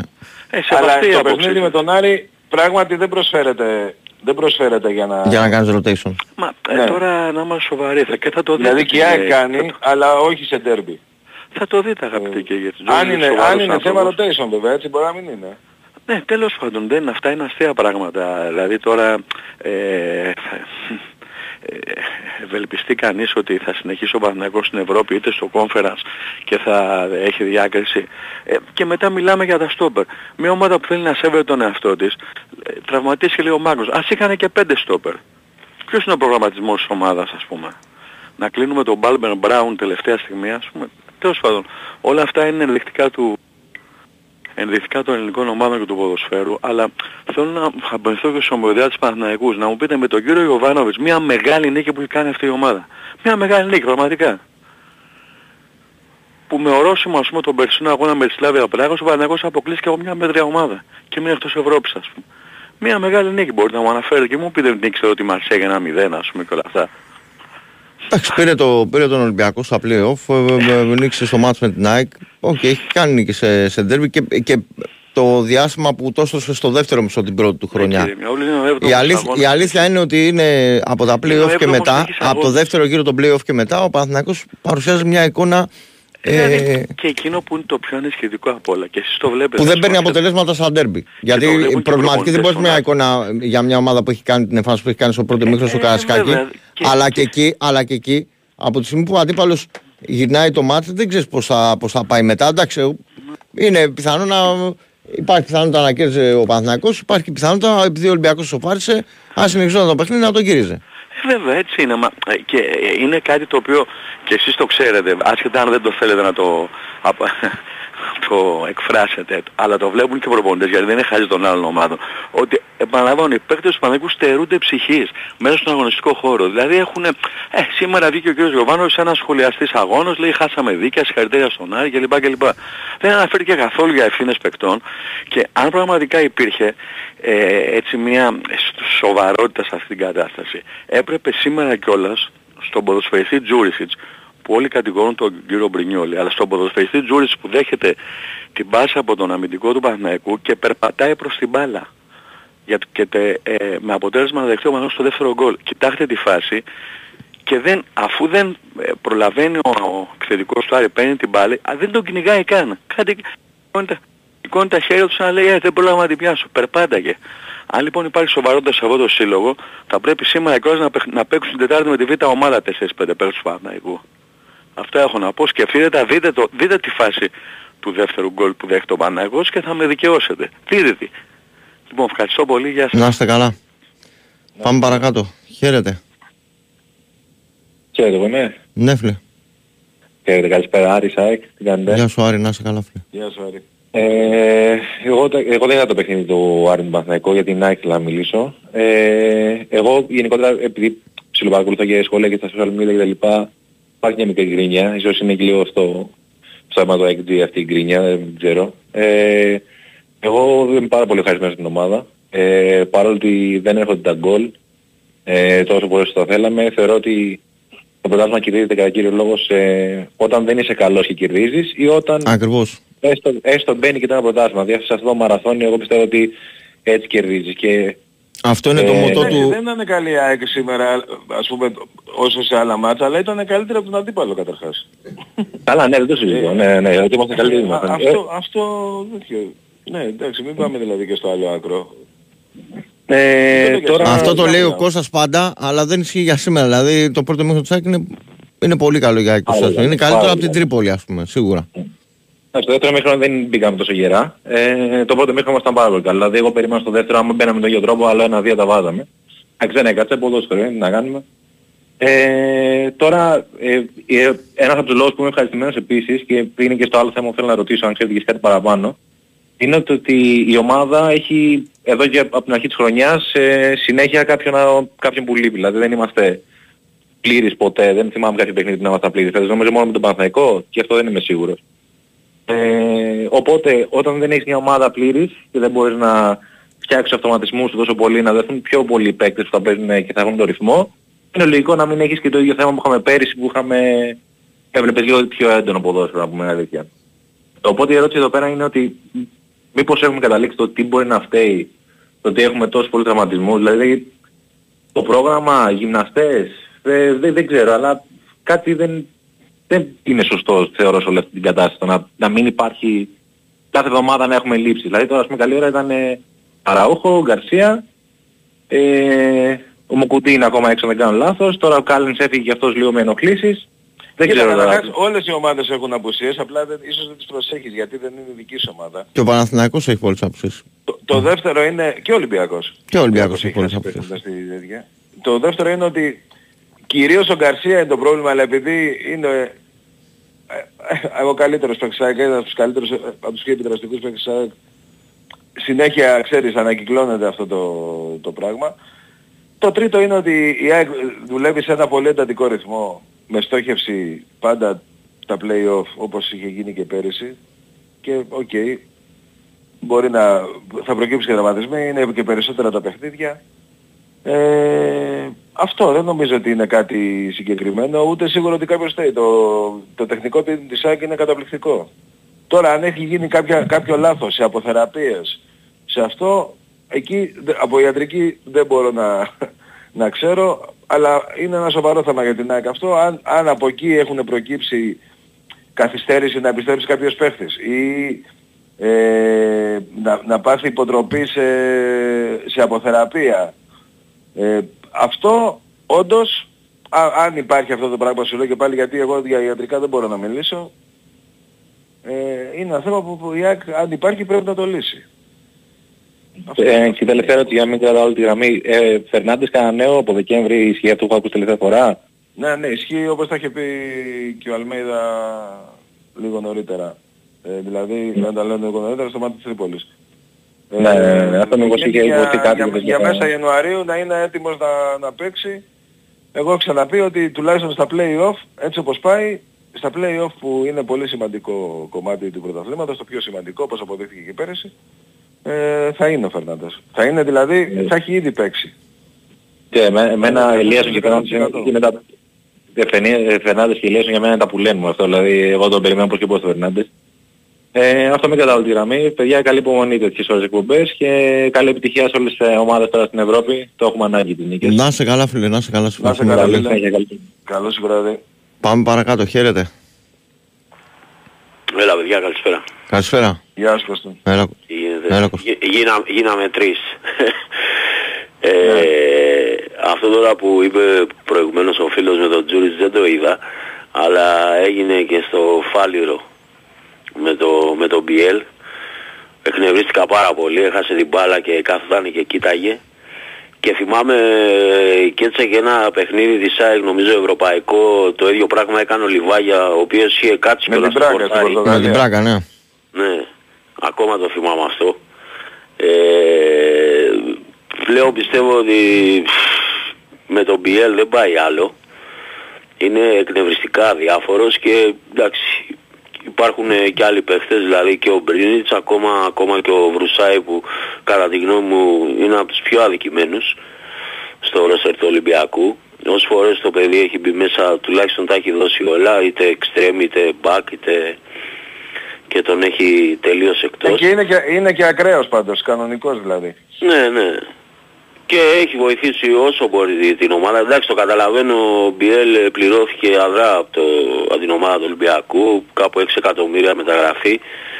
Ε, και δεν μπορείς να τον αφήσεις χωρίς να παίζει ας πούμε γιατί θα πέσει πολύ αξιά του. Αλλά εντάξει όταν παίζεις βάρος της ομάδας ε, του έχουν δοθεί πολλές ευκαιρίες και είναι αδιάφορος. Δηλαδή αυτό, αυτό με εκνευρίζει εμένα όταν βλέπω ένα αδιάφορο ποδοσφαιριστή ας πούμε να τρέχουν οι όλοι οι υπόλοιποι για πάρτε του, ναι. Ναι, ε, είναι εκνευριστικό. Ε, Έχεις δίκιο παρότι ένας παίχτης που και εγώ τον είχα υπερασπιστεί. Ε, ναι, εντάξει. Ε, είναι άλλο, είναι, ξέρεις, άλλο να μην σου βγαίνει αυτό που θες να κάνεις και να μην και άλλο να είσαι αδιάφορος. Αυτό... Τα έχω Σούρι ας πούμε στο, στο Μασούρα και λέω ότι πώς παίζει καλά στην εθνική αλλά άμα δεις χθες ας πούμε το παιδί έχει κάνει δύο κούρσες, ένα στον γκολ του Φορτούνη, το φοβερό γκολ του Φορτούνη ε, έφυγε από δεξιά, πήρε έναν αντίπαλο, το ίδιο έκανε και στη φάση έτρεξε που έκανε τη σέντρα ας πούμε στο τέτοιο, μόνο αδιάφορος δεν είναι, εντάξει μπορεί να χάνει γκολ, να κάνει αυτά να να μην έχει τρίπλα, τα ξέρουμε αυτά, αλλά τουλάχιστον δεν είναι αδιάφορος. Δεν μπορώ να το πω αυτό το πράγμα για τον Μασούρα. Ε, το μεταξύ μου έκανε εντύπωση σήμερα οι κριτικές και από οπαδούς και από δημοσιογράφο του Παναθηναϊκού ε, εντάξει το, το έχουμε εμείς οι Έλληνες αυτό δηλαδή τη μία μέρα θα εκδιάζουμε και την άλλη στα τάρταρα έτσι και εντάξει δεν πρέπει, δεν είναι έτσι τα πράγματα σίγουρα. Δηλαδή άκουσα για ελληπές ρόστερ, για διάφορους ποδοσφαιριστές, κριτική, άσχημη κριτική για τον Γιωβάνοβιτς. Εντάξει, λάθη γίνονται από όλους. Σήμερα πάντως το παιχνίδι του Παναθηναϊκού μου θύμισε το παιχνίδι στη Γαλλία με τη Ρεν, κυρίως στο δεύτερο ημίχρονο που προσπαθούσε ο Παναθηναϊκός αλλά δεν έκανε φάσεις και κάποια στιγμή δέχτηκε τις αντεπιθέσεις, δέχτηκε και τα γκολ. Το άσχημο για μας ο Ολυμπιακός είναι ότι σήμερα ε, βλέπουμε στην κορυ... ότι η κορυφή ας πούμε κρίνεται από μια κροτίδα έτσι και πιστεύω να μην κρύφει και το πρωτάθλημα για όλο αυτό και να μην ξαναγίνει εννοείται. Λοιπόν αυτά, καλή συνέχεια και έτσι καλή επιστροφή. Να είσαι καλά, Κωστή. Να είσαι καλά, Κωστή. Άντε, να είστε καλά. Έχεις διάλειμμα, Άκη, πάμε στο τελευταίο διάλειμμα και επιστρέφουμε για το κλείσιμο.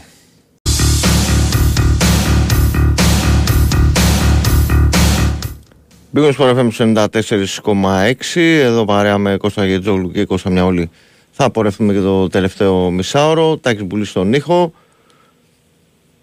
2, 10, 95, 79, 2, 83, 4 και 5 Πάμε στους φίλους που περιμένουν. Χαίρετε. Ναι, γεια σας. Έλα φίλε Γεια σας. Έλα, σ' ακούμε Γεια σου. Εγώ είμαι. Ναι Ναι, ναι. Δεν, δεν με βρήκε πάλι και έτσι χάλαξα τη φωνή. Έλα, ρε, Έλα, ρε, Πώς γίνεται ρε μαγάτσα πάντα να ψιλοκρυγώνεται. Πήρα να σας κάνω λίγο στροφιά να το κάνουμε τριπλέτα τη, τη ενωσίτικη. Λοιπόν παιδιά, είδα και τα δύο, εννοείται την έκανα, δεν τον Παναγικό όλο, στη Φιλαδέλφια. Και με παιδιά που φέρνουμε εγώ, έχουμε ξαναδεί Παναγικό εκεί σε μη καλό αποτέλεσμα. Ε, αυτός είναι ο άμεσος ανταγωνιστής με αυτό. Εγώ, εντάξει, θα το να λέμε εκ των υστέρων, αλλά πραγματικά έβλεπα, δεν είναι καλά ο Παναγικός, δεν πάταγε τα τελευταία παιχνίδια, το λένε, το και λέω Άρης ένα παιχνίδι ρε παιδί μου αν του βγει λίγο και ήταν καθοριστική η φάση του πρώτου γκολ του Άρη, έτσι τι να λέμε τώρα, δηλαδή σε τέτοιο σημείο τέτοιο γκολ ε, Ναι, ναι, ναι. ανεβάζει την ψυχολογία της μιας ομάδας. ε, Αλλάζει αυτό- τελείως την ψυχολογία του αγώνα γιατί Τελείως, ήταν τελείως. το καλύτερο διάστημα του Παναθηναϊκού αυτό. Ε, ακριβώς. Μετά ο Άρης ατσαλώθηκε, βάλε Μετά, και το- αν δεις που χάνει μια ευκαιρία ο Παναθηναϊκός ε, έχει τρελά νεύρα. Αν θυμάμαι καλά, είναι ο Μπερνάρ που την τελειώνει και την τελειώνει Μπερνάρ, πολύ ναι, άσχημα από τα ναι. νεύρα του. Ναι, ναι, ναι. Πάρα πολύ άσχημα. Έχει ατσαλωθεί μετά ο Άρης, βάζει στο πλέον κατάλληλο χρονικό σημείο το δεύτερο γκολ, ε, μετά βγαίνουν, πώς θα σου πω ρε παιδί μου, λες δεν το χάνω αυτό, γιατί είχε χάσει δύο παιχνίδια οριακά πέρσι. Εγώ δεν λέω άδικα, ο Άρης από τον Παναγιώτο στο Μικελίδη. Ναι, αλήθεια είναι. Έτσι, Εντάξει, έτσι είναι το ποδόσφαιρο. Ε, εντάξει, ναι. τώρα δεν ξέρω, δεν άκουσα, σας άκουσα πριν από λίγο. Ε, εντάξει ρε παιδιά, η κριτική, ο, ο, η- ειδικά οι Παναθηναϊκοί που είναι, εντάξει, θεωρούν, αυτοί θεωρούν μια μεγάλη μερίδα το χάσανε, ε, τέλος πάντων το πλησιάσανε, να το πω πολύ πέρσι, τι, εντάξει, γιατί όντως το πλησιάσανε, το έχουμε πει και εμείς, εμείς θεωρούμε ότι το δικαιόμαστε. Ε, θέλω να πω ότι τους έχει γίνει ε, έμονη ιδέα πλέον, επειδή πάλι προπορεύονται και έχουν ενισχύσει και την ομάδα τους. Ε, εντάξει, βγάλαν ό,τι βγάλαν, βέβαια δεν είναι τυχαίο το παλικάρι που είπε ο Παναγιώτος. Αν δεις κάποια πράγματα αντικειμενικά, όντως δεν έχουν πάρει μεγάλο παιχνίδι. Πέρσι κλατάρανε εντελώς τα play-offs, τα καθαρά δυνάμει όπως φαινόταν. Δεν πήραν ούτε ένα. Και φέτος ας πούμε συνέχεια τώρα στο Καραϊσκάτι θα μπορούσαμε να παίξουμε πολύ καλά στο πρώτο. Δεν ξέρουμε ποτέ δεν μάθει κανείς τι θα γινόταν στο δεύτερο. Όλοι λένε το, το momentum ας πούμε ήταν το Ολυμπιακός. Χωρίς αυτό να σημαίνει θα κέρδιζε σίγουρα ο Ολυμπιακός. Τώρα στην ομάδα. Εγώ παιδιά δεν ξέρω, σας άκουσα λίγο τώρα που πάτε, όχι μόνο κακή δεν ήταν. μια. Στο πρώτο ήταν Μα Το εμείς πρώτο αυτό είπαμε, ότι σήμερα δεν μπορεί να... κακή πάντως. για μένα στο πρώτο Μα δεν, μισάωρο- είπα, μα δεν είπαμε αυτό, λέγαμε ότι επειδή ένας Εντάξει, ε, φίλος πάρα είπε ότι δεν πολύ. ήταν καλά. Εμείς είπαμε ίσα ίσα ότι ήταν από τα καλά, ειδικά το Κάποιος πρώτο από μικρό. σας, Εσύ νομίζω Κώστα είπες ότι ο, μια ότι στην Τρίπολη, καμία σχέση, Τρίπολη ήταν τραγική. Αυτό, αυτό λέω, δεν ήταν ε, Το τριμπόλ του πρώτο λέω, έχει ημίχρονο κάνει πολύ της καλό Τρίπολης, εμίχρονο. Το πρώτο ημίχρονο της Όχι, Τρίπολης, και εγώ, εγώ είπα ακριβώς το αντίθετο, ότι στην Τρίπολη δεν ήταν Ε, καλή. Μα αλλά αυτό λέω, δεν είναι, και ε, κέρδισε λέω πιο- δεν, κερδίσαμε πιο εύκολα. αυτό που προσπαθούσα να εξηγήσω στο φίλο, αμά ρε Μητσό πάρουμε με και στα λόγια μου, του λέω ότι αυτό που προσπαθούσα να πω είναι ότι δεν είναι ένα μάτς, γιατί λέει, ξέρω εγώ βλέπω γκρίνια από τους άκρες και τα λοιπά. Μα δεν είναι ένα μάτς που ε, ξεκινάς Παιδιά, όπως παιδιά. είναι, Λοιπόν, είναι πολύ καλύτερο παιχνίδι αυτό. Ακούστε, ξέρετε ότι είναι, τι είναι η Βυζαντινή, ξέρετε, είναι ένα μικρό γήπεδο, ε, μικρογραφία γηπέδου. Α, εκδίδες εκεί, το είδα εκεί και μετά συζήτηση. Ε, ε, ε, κακά τα ψέματα. Το μόνο ψεγάδι της ΑΕΚ δεν τελειώνει ανάλογα τις πολλές ευκαιρίες που κάνει, τελικές πώς να το πω. Αυτό παιδιά είναι αδιαφυσβήτητο. Σύμπτωση επαναλαμβανόμενη, τώρα θα πάβει να είναι σύμπτωση. Δηλαδή, κάνουμε, ε, εγώ ειλικρινά ε, και με ένα φίλο που έχει ας πούμε τα ίδια μυαλά σε εισαγωγικά, όχι ο Σάκης ξέρεις, ε, το δεν εκδηλώνεται καθόλου, κατάλαβες ποιο λέω, που που σου λέει για το Δημήτρη φίλο του δικηγόρο, ήταν και χαιρετίσμα τώρα Κώστα. Ένα άλλο παιδί και μας λένε μουρμουρίδες επειδή έχουμε δει πολλά από την ΑΕΚ είμαστε πιο παλιοί. Ρε φίλε, στο τέλος, θα μου πεις τι να κάνει. Αυτό που παίξαμε με τη φωτιά, έστω αυτές τις δύο φάσεις, τα δύο στη μένα τρία, εκεί πολύ θέλει να το φας. Μία, μια στραβοκλωτσιά, μία κόντρα, ήταν 20 σώματα μέσα στην περιοχή. Φυσικό το λόγο, έτσι, το τελευταίο ε, στις καθυστερήσεις. Τέλειωσέ το ρε. Δεν σου λέω να βάλεις ανάλογα κάνεις 20-25 να μου βά... Βάλε μου δύο ρε γάμο, το τρία. Δηλαδή με τις τελικές που κάνουμε έχουμε την ευχαίρεια στην Ελλάδα πάντα μιλάω να τα τελειώνουμε σχετικά εύκολα τέτοια παιχνίδια. Και δεν το κάνουμε. Λοιπόν, θα σου... Στο δεύτερο ημίχρονο δεν, δεν είχε η ΑΕΚ ευκαιρίες, ε, Δημήτρη. Ακόμα Για χειρότερα. Στο, παιχνίδι, στο δεύτερο συμφωνώ δεν είμαστε καλοί. Όχι χάλια όμως. Εγώ δεν ξέρω, ελέγχαμε το παιχνίδι. Δεν Εμένα είπα μου άρεσε χάλια. που τελεί- Είπα, ε, είπα ότι δεν είχε Ναι, ευκαιρίες. ναι, κατάλαβα. Δεν ήταν Α, καλή. απλά. Στο, συμφωνούμε ότι στο πρώτο μισάρο ήταν ίσως από τα καλύτερα μισάρο τα φετινά, από τα καλύτερα. Αν βάλεις και του πάω. Εννοείται, εννοείται. Για, για εκτός έδρας δεν θυμάμαι. Δημήτρη, Δημήτρη, άκουσα να σου πω, έχουμε κάνει μια συζήτηση με τον Κώστα και ε, πολύ, πολύ νωρίτερα στη χρονιά, έτσι όπως με γύριζε μια μέρα με το τέτοιο. Και του λέω φέτος, δεν ξέρω αν έχει να κάνει με το ότι το πήραμε ξέρεις πέρυσι και πήραμε τον double και είμαστε πιο χαλαροί κτλ. Του λέω, έχω μια πολύ μεγάλη ηρεμία και εμπιστοσύνη στην ομάδα. Δηλαδή, Έτσι, έτσι. Εγώ, ε, και εγώ- το έχουμε, το έχουμε κουβεντιάσει δηλαδή κατηδίαν με, το, με τον Κώστα. Που ξέρεις, εγώ είμαι και γκρινιάζει αυτά. Έχω μια ηρεμία φέτος ότι δηλαδή ακόμα και να, να ξεφύγει ο αντίπαλος ή να μην πάει κάτι καλά κτλ. Ξέρω ότι ακόμα και για, για τον γκολ θα το βρούνε. Στο δεύτερο γύρο θα μπουν. Δηλαδή όταν κάνεις ευκαιρίες, με μία, αυτό, δύο, πέντε, αυτό, δέκα θα, ναι, θα ναι. μπουν στο τέλος. Αυτό, αυτό ναι, αυτό ναι που έχει πει και ο κόσμος. Και, και να σου πω και κάτι, είναι και, είναι και η τέτοια που, που βγάζεις στα, στα ντέρμπι. Γιατί τώρα κάνοντας τη σούμα με τα ντέρμπι, όταν γίνει και το μάτς με τον Άρη, θα δεις ότι εκεί δεν έχεις το παραμικρό πρόβλημα. Ρε παιδιά, να το πω, το έχω ξαναπεί. Είμαστε κάπως και εγώ μεγάλη ηλικία. Τώρα πλέον έχει φύγει. Η αρρώστια δεν φεύγει. Ίσα ίσα εντείνεται με την ΑΕΚ. Αλλά το, το στενά οπαδικό που δεν έβλεπες τίποτα άλλο. Λοιπόν, όποιος δεν βλέπει, εγώ το λέω και το εννοώ. δηλαδή. Εγώ δεν λέω θα το πάρουμε. Θεωρώ βέβαια θα το πάρουμε και Όχι, πιο δεν εύκολα, είναι, αλλά- πρόσεχε, δεν είναι αλαζονεία αυτό που Όχι, λέμε. και άλλος δεν είναι- Όχι δεν είμαι είναι- ήρεμος, ότι παίζουμε το καλύτερο που μπορούμε, ότι όποιος φέτος θα είναι και καλοπροαίρετος. καλύτερο. Εντάξει, αν, ο- αν οι άλλοι είναι καλύτεροι από εμάς, οκ, ας το πάρουμε, τι να κάνουμε. Όποιος καλοπροαίρετος δεν βλέπει ότι η ΑΕΚ υπερτερεί των άλλων ελληνικών ομάδων, σε ρόστερ, σε προπονητή, σε γήπεδο, να πω και σε αύρα, εδώ έρχομαι σε αυτό που είπες, αν το τη στιγμή που το πήραμε και, και double κιόλας, έχει απελευθερωθεί ψυχολογικά η ομάδα. Ότι δεν το θέλει, το θέλει και τρελά. Εγώ θεωρώ ότι ο Αλμέιδα θέλει πάρα πολύ το Champions League και όλοι μας, όχι μόνο αυτός. Και το θέλουμε, γιατί φέτος μόνο πρώτος νομίζω ότι έχει Champions League, έτσι. Ότι δεν έχει αλλάξει αυτό. Καλά δεν το θυμάμαι. Ναι, ναι. Λοιπόν, έχει μια πληρότητα ρε παιδιά. Καταρχάς είναι δεύτερη ομάδα, δεύτερο χρόνο τρομερά δουλεμένη. Όχι απλά δουλεμένη. Δηλαδή όταν παίξουν, όχι όλοι, εγώ δεν έχω, κάποιοι μπορεί να λείπουν. Έχει τέτοια πληρότητα.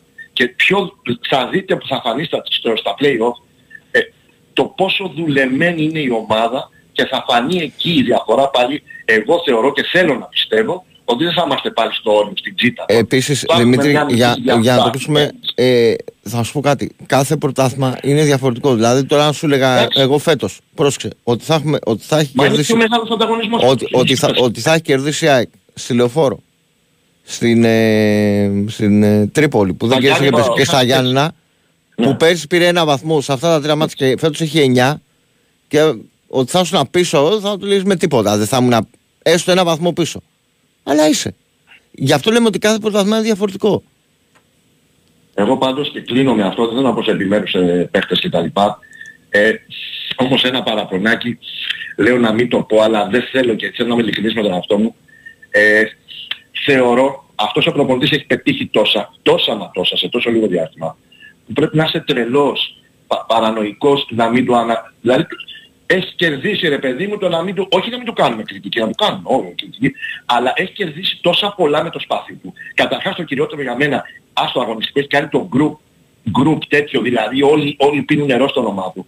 Θεωρώ ρε παιδιά, με όλο έτσι το, λίγο τον fanfare, το λέω και με φίλους. εντάξει μωρέ Ξέρεις- τώρα ε, και, και Όχι, εγώ που όχι, ήμουν πέρα και Ξέρεις τι να πω, Κώστα, μόνο αυτό και κλείνω. Δεν λέω ότι έχει...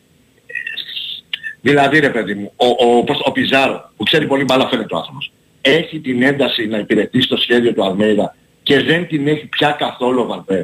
Σαφώς και δεν είναι για να ξεκινάει. Καταρχάς εσύ, αυτός που έπαιξε σήμερα στη θέση του Φανβέρτ, καθάρισε το μάτς ρε. έβαλε γκολ Κώστα μου, με συγχωρείς δεν πάει έτσι όμως. Έλεος Δεν πά- δηλαδή κάπου. Εντάξει. Εντάξει, Έπαιξε, δεν έπαιξε, Έ- έπαιξε στην Έγινε, Κρήτη, ρε. έγινε Μίτσο μου. Έλα να πάμε παρακάτω, έλα. Να πάμε Έπαιξε παρακάτω. το Παναθηναϊκό. Θέλεις Πάμε σπορ. παρακάτω, πάμε παρακάτω. Δημήτρη. Θέλεις φορ, έχεις τον καλύτερο μετά από τον Καρσία. Βάλ τον άργα μου το για λίγο. Εκεί νομίζω λίγο δε- το μόνο, εντάξει. Να. Έγινε, έγινε. Δηλαδή είναι έγινε. καλύτερος από τον Πόνσε ο Φανφέρτ. Όχι άλλα χαρακτηριστικά, Κώστα είναι ο εντελώς. Πιο γκολτζής είναι ρε φίλε. Άλλα Κοίταξε, χαρακτηριστικά, αυτή- τι εννοείς άλλα χαρακτηριστικά; Ε, άλλα, άλλα. Πιο, πιο Γιατί λες με- ο σεντερφορικός. καλύτερος μετά τον Γκαρσία είπες είναι ο, ο Φανφέρτ, δηλαδή μας τρελάνεις εσύ. Όχι δεν είπα έτσι. Ο Πόνσε είναι Έτσι τώρα, είπες. Αλλά Μισό άκουσε λεπτό, όμως πριν- και κάτι πριν άλλο 20 και δευτερόλεπτα το είπες, πιο, δηλαδή. γκαλ- πιο γκολτζής από όλους είναι, ο- και από τον Γκαρσία είναι ο Φανφέρτ. Για μένα. Οκ, εντάξει.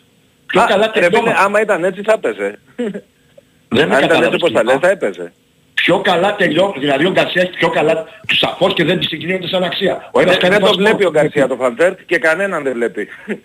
Δηλαδή Τι τώρα πράγμα; τι να λέμε. Ρε φίλε, Πιο άλλο καλά λέω. τελειώμα, εντάξει και ο... Και ο Πιο καλά Σάνος τελειώματα είναι ποιος καλύτερος έχει, ρε τερματοφύλακας φίλε. από τον Γκαρσία. Να το πω αλλιώς. Σαν να μου λες Να αυτό το πω είναι. αλλιώς. Το γκολ που βάλε στο Βικενίδης πέρσι στο τελευταίο κρίσιμο παιχνίδι. Αυτό το γκολ που ήταν γκολάρα σε τερφορίσια. Μπορεί να το βάλει άλλος από τους υπάρχοντες. Να το πω έτσι. Όλοι Ρωτάω. μπορούν. Πολλοί μπορούν. Ο ε. Τσούμπερ έχει βάλει... Γιατί ο Τσούμπερ δεν πολλά έχει τέτοια γκολ. βάλει τέτοια φέτος. Δηλαδή αν δείτε τα Ένα- νούμερα ένα έχει πιο εξαρτάται καλά από το τελειώματα παιχνίδι. ο Τσούμπερ από Από το τον κρίσιμο από τον παιχνίδι. Φανφέρτ. Τελειώματα έχει πιο καλά. Βρε αν έχει βάλει ίδιο γκολ και σου λέω ο Α, Τσούμπερ έχει εντάξει. βάλει... Είπα, στο ίδιο Εγώ ματς νομίζω- έβαλε, στο ίδιο ματς έβαλε τέτοιο γκολ και καλύτερο ο Τσούμπερ. Και δεν, το, δεν θέλω να μειώσω το Φανφέρτ, αλλά παίζει όσο, όσο περίμενε ότι θα παίζει. Είναι ο τρίτος σεντερφόρ της ΑΕΚ. Μια χαρά παίχτης είναι για τρίτος σεντερφόρ, είναι εκπληκτικός. Ε, δεν παίζει ούτε σαν τρίτος ρε Κώστα. Αυτό λέω. Βάζει Ε, άλλο. εντάξει, γιατί προτιμάει τον Τσούμπερ, ρε φίλε. Γιατί Εντάξει, πέρυσι αυτό. τον έβαλε σεντερφόρ σε... Εντάξει, αυτό σε ξέρεις το κρίσιμα έχεις μάτς. κερδίσει αυτό το δικαίωμα. Εγώ δεν το λέω μήπως έτσι έπρεπε να παίζει λίγο Έγινε, παραπάνω. τώρα, πά- τώρα πάμε να ξύσουμε Έγινε, τώρα έγινε. Έλα, καλή πράγματα τα οποία δεν, δεν υπάρχει κανένα νόημα δηλαδή, να κάθομαστε να τα... Ακριβώς. Πάμε, χαίρετε. Καλημέρα. Έλα φίλε, καλημέρα. Τι κάνετε παιδιά, Γιάννης από Καραλιάνη. Γεια σου Γιάννη. Εντάξει, ε, και έτσι τι κάνεις, ε, Γιάννα. Γιάννενα, ναι. Ζωάρα.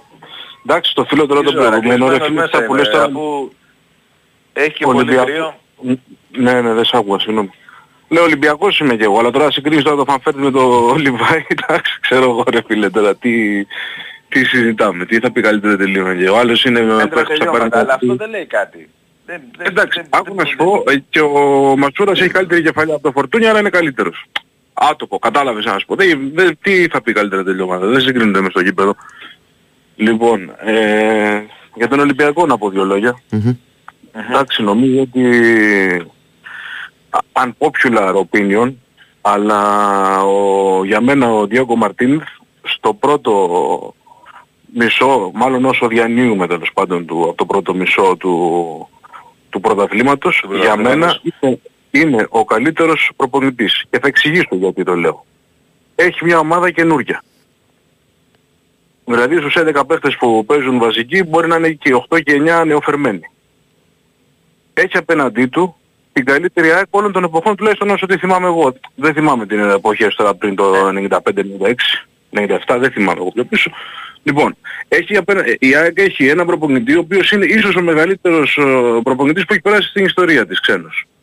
Σαν ιδιοσυγκρασία, σαν προσωπικότητα, σαν όνομα, αυτά που παίζει ο άνθρωπος, το πρωτάθλημα που πήρε έτσι.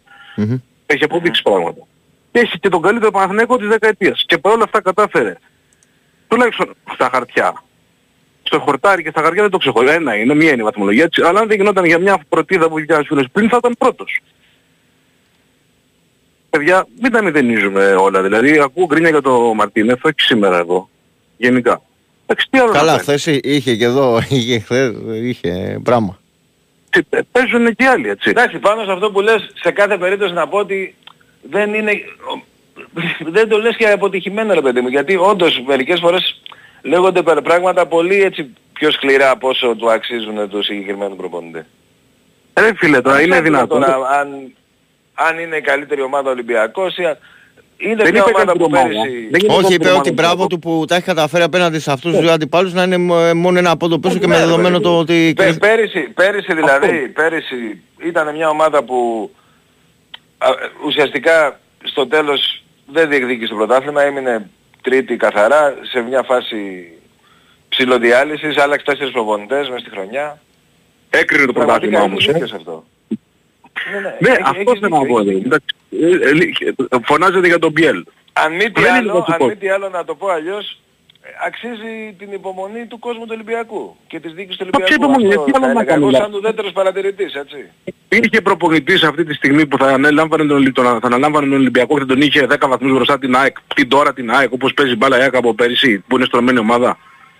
Ποιος, ο Μουρίνιο, ποιος θα Είναι- μπορούσε να Είναι το και ο Παναθηναϊκός, μην τον αφήνεις έξω. Και όχι, τον είπε, Όλα- είπε, είπε και για τον Παναθηναϊκό. Το καλύτερο Παναθηναϊκό τα τελευταία 10 χρόνια, δεν είπες. Λέω παράδειγμα τώρα που μιλάμε που η ΑΕΚ είναι πιο κοντά επειδή είναι πρωταθλήτρια στο μυαλό μου. Ναι βρε, κατάλαβα, κατάλαβα πώς το λες. Εντάξει, απλά δεν Υπήρχε πρόσεξα προπονητής που μπορούσε δηλαδή και να έχει, να έχει, να έχει την ΑΕΚ 10 βαθμούς ε, πίσω, γινόταν αυτό το πράγμα. Ο άνθρωπος αξιοπρεπέστατα έχει στήσει, φωνάζεται για τον Μπιέλ. Ο Μπιέλ δεν είναι βασικός στον Ολυμπιακό. Ο Μπιέλ είναι μια επένδυση όπως πολύ σωστά είπε και ένας φίλος πιο πριν, πληρώθηκαν 6 εκατομμύρια ευρώ, πρέπει να παίζει, πρέπει να έχει αγωνιστικό χώρο, με το πανετολικό τον έβαλε. Δεν τον ελογίζει για βασικό. Τις ευκαιρίες του έχει δώσει για να μην μπορεί να του πει κανείς τίποτα, έξυπνα για μένα, τον έχει εκθέσει. Παίξε, Σωστό, μάγκας, σωστό του. αυτό. αυτό. Αυτό που λες είναι πολύ σωστό. Για το ότι... Γιατί αν δεν έπαιζε ο Μπιέλ, ε, μάγκες ξέρετε τι θα λέγανε τώρα οι φίλοι μου οι συνοπαδοί. Πού είναι ο Μπιέλ και δεν παίρνει ευκαιρίες; Τον βάζει μέσα και του λέει Ναι, «Μάγκας, όχι, δεν δείξε μπορεί μου». να έχει παράπονο. Δεν μπορεί να έχει παράπονο, συμφωνώ. και εγώ. Ναι. Αυτό που λέει πριν ο Κώστας, ο άνθρωπος είναι πιο αδιάφορος από φαντάρο Παπολί αύριο. Χάνει την μπάλα στο χώρο του κέντρου και εγώ μόλις είδα τα στιγμιότυπα γιατί δούλευα δεν μπορούσα να δω το παιχνίδι. Μόλις ε, τον είδα να χάνει την μπάλα και να κοιτάει και να τρώει με το κόλλο, ε, τρελάθηκα. Δηλαδή, άμα το βλέπα live ε, μπορεί και να πέταγα και τηλεόραση τίποτα δηλαδή, για τον Εύρο. Δεν μπορούμε λοιπόν αυτό το παίχτη να τον λογίζουμε σε βασικό και ορθρά δεν τον λογίζει. Και εκεί θέλω να πω πάνω ότι ο προπονητής κάνει ό,τι καλύτερο μπορεί. Με τα στόπερ υπάρχει πρόβλημα σοβαρό από πέρυσι και είναι τυχερός ο Ολυμπιακός φέτος γιατί του έχει βγει ο Ρέτσος. Ένας Ρέτσος που σας θυμίζω πέρυσι στα play-off με τον Άρη θεωρούταν τελειωμένος από εκεί και μετά το παιδί. Ναι, ναι. Θεωρώταν ε, και, και πώς θα... Και τι καριέρα θα έκανε από εκεί και πέρα λέγαμε. Αν θα, Τελείως, πού θα ναι. μπορούσε να σταθείς, σε τι επίπεδο. Ε, ε, ε, βέβαια. Και ένα μάτς που ουσιαστικά είναι το μάτς που αφήνει εκτός ε, προαθλήματος οριστικά τον Ολυμπιακό ας πούμε και μαθηματικά έτσι. Μετά δεν μπορεί να κυνηγήσει τίποτα. Λοιπόν, και αυτός ο παίκτης σου βγαίνει φέτος. Και τον πιστεύει ο, προπο- ο προπονητής και τον βάζει και του δίνει εμπιστοσύνη. Και καλά κάνει κατ' εμέ, γιατί είναι και Έλληνας, χρειάζονται οι Έλληνες ε, στο ρόστερ και στη λίστα που ε, που λογίζεται ως παίχτης που έχει ξεκινήσει από τις Ακαδημίες του Ολυμπιακού και το παιδί προσφέρει. Δηλαδή αν δεν σου είχε βγει και ο Ρέτσος φέτος τι θα έκανες; Ε, Θέλει ψυχραιμία. Ο Ολυμπιακός είναι μια ομάδα που χτίζεται από το μηδέν. Έκανε μια χρονιά πέρυσι που ήταν ίσως η χειρότερη της δεκαετίας, ίσως χειρότερες δηλαδή και από αυτές που χάνει το πρωτάθλημα από την ΑΕΚ και από το ΜΠΑΟΚ. Για μένα ήταν δηλαδή, τι να πω, και τουλάχιστον εκείνες τις χρονιές ε, ε, κάπως στεκόσουνα και στην Ευρώπη. Πέρυσι ε, η χρονιά ήταν εφιαλτική έτσι, βγήκε τέταρτος σε όμιλο του Europa. Είχαμε φτάσει σε ένα σημείο να παίζουμε με την Juventus ε, στο Καραϊσκάκι και να την κερδίζουμε την πρωταθλήτρια Ιταλίας και την πρωταθλήτρια Ισπανίας, την Ατλέντικο και και και και. Και έχουμε φτάσει τώρα σε ένα σημείο, έχουμε πέσει μάλλον σε ένα σημείο που πάμε τρώμε ένα γκολ έξω από τη West Ham και λέμε «Α, τι ωραία σταθήκαμε». Έχει πέσει το επίπεδο του Ολυμπιακού παιδιά και πρέπει να το πάρετε χαμπάρι. Και θέλει υπομονή. Υπομονή και εμπιστοσύνη. Ο Ισπανός, κλείνω και το ξαναλέω και κλείνω με αυτό, ο Ισπανός για μένα στο πρώτο μισό όσο διανύουμε είναι ο καλύτερος προπονητής τηρουμένων των αναλογιών. Όχι ο Ολυμπιακός σε καλύτερη ομάδα. Μην, περ- μην Ναι, ναι, ναι, παρεξηγηθώ. καταλα- καταλαβαίνω. τι λες. Είχε δύσκολο έργο τέλος πάντων, ρε παιδί μου, και μέχρι τώρα τα... Έχετε αποκριθεί, ναι. Ε, Έγινε ρε Μαγκής, καλή Να συνέχεια. είσαι καλά, φίλε. Να είσαι καλά, Να είσαι φίλε, καλά, να σε είσαι ευχαριστούμε πάρα πολύ. Λοιπόν, 2, 10, 95, 79, 2, 83, 4 και 5. Για λίγο ακόμα θα είμαστε παρέα. Κωστή, τώρα πώς έχει το, το πρόγραμμα, αν έχεις κάποια νεότερα έτσι εν ώψη του, του αγώνα, μιας και τους τελειώσαμε σύντομα σήμερα, δεν είναι πλάτια σε κανένας, οπότε μας έχει μείνει λίγος χρόνος. Ε, εν ώψη και του Εντάξει, δε- αγώνα με την Brighton.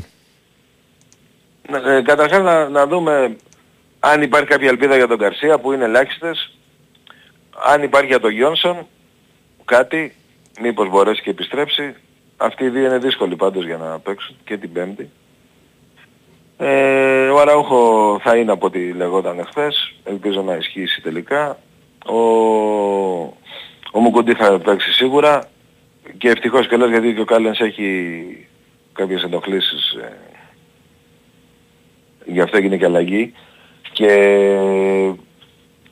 Φαινόταν δηλαδή στο τελευταίο 15 λεπτό, γι' αυτό και έκανε και ένα φάουλ στο κέντρο έξυπνο. Πήρε κάρτα βέβαια, αλλά ήταν πολύ σημαντικό φάουλ αυτό γιατί μπορούσε να βγει αντεπίθεση από εκεί. Γενικά Σωστό. ήταν πολύ καλός ο Κάλαν σήμερα. Δεν ξέρω αν το αν σου- Ναι, ναι, το είδα, ναι, ναι. ε, Πήγε πολύ καλά. Και πολύ έξυπνο το φάουλ της, Ε, θυμάμαι χαρακτηριστικά τη φάση. Ναι, ναι. Και, και τώρα για, τη, για την πέμπτη που είναι το παιχνίδι με την Brighton. Ε, εντάξει, τα μάτς τώρα για μένα η Brighton το έχω ξαναπεί είναι καλύτερη ομάδα του ομίλου. Ανεξάρτητα τώρα τι έχει γίνει στα πρώτα παιχνίδια και που κατάφερε η ΑΕΚ και ανοίξει εκεί μέσα και αυτό είναι και τεράστια νίκη της ΑΕΚ αυτή. Ε, βλέπουμε ότι με τον Άγιαξ έκανε δύο νίκες σχετικά εύκολα. Είναι πάρα πολύ δύσκολο το μάτς. Για μένα ό,τι πάρει η ΑΕΚ από αυτό το παιχνίδι είναι Κέρδος, όφελος. κέρδος τεράστιο. Και από εκεί και πέρα το σημαντικό για μένα την Πέμπτη είναι να μην νικήσει ο Άγιαξ μέσα στη Μασαλία ώστε η ΑΕΚ ε, ό,τι και να γίνει με το η Brighton να πάει για δύο αποτελέσματα το τελευταίο παιχνίδι με τον Άγιαξ. Αν καταφέρει βέβαια και η ΑΕΚ και επαναλάβει το θάμα του Brighton και νικήσει πάλι ε, με, σε τέτοια περίπτωση μπορεί να, να προκριθεί και απευθείας και να μην χρειάζεται το τελευταίο μάτς για να μπει στο conference έτσι και μετά από εκεί πέρα βλέπουμε τι άλλο μπορεί να διεκδικήσει τελευταία αγωνιστική. Ε, αυτά τώρα μετά, μετά από αυτό το παιχνίδι τη- μετά την Πέμπτη και τα, τα μάτς του, του ομίλου εντάξει είναι, είναι ο Άρης. Είδαμε και σήμερα θα έρθει με- και με ανεβασμένη ψυχολογία. Ε, υπάρχει και το μάτς κυπέλου να δούμε πότε θα γίνει.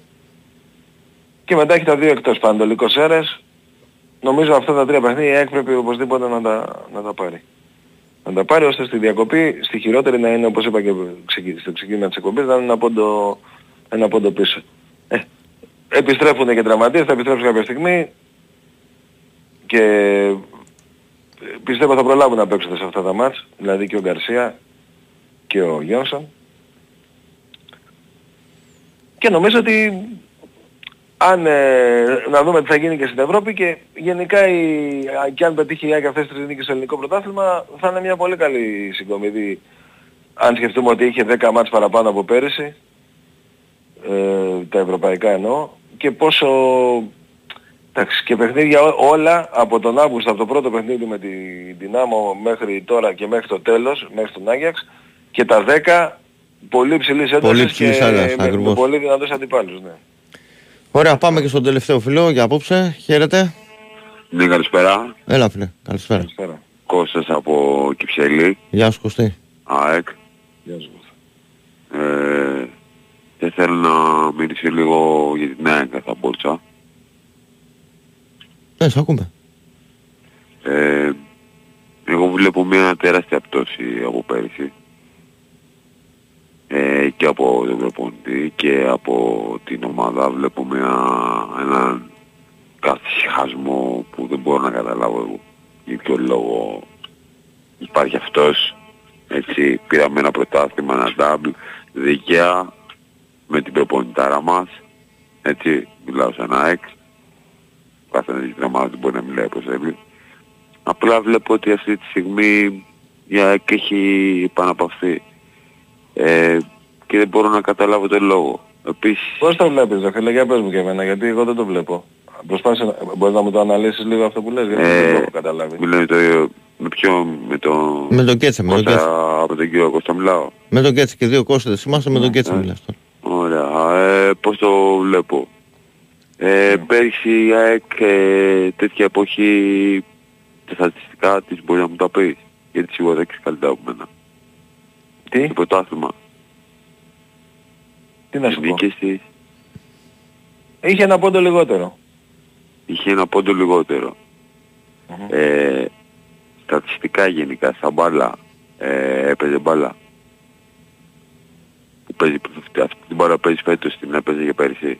Το, το στατιστικά σαν μπάλα δεν υπάρχει σαν έκφραση ρε φίλε. Πώς δεν Τι υπάρχει. είναι στατιστικά σε Στατιστικά, νούμερα. Σε εγώ νούμερα θυμάμαι με όποιον και αν ε, έπαιζα φέτος έχει πέρυσι, βάλει είτε- λιγότερα γκολ από Είτε πέρυσι. ήταν Ολυμπιακός είτε ήταν Παναθηναϊκός ήταν ο ΠΑΟΚ.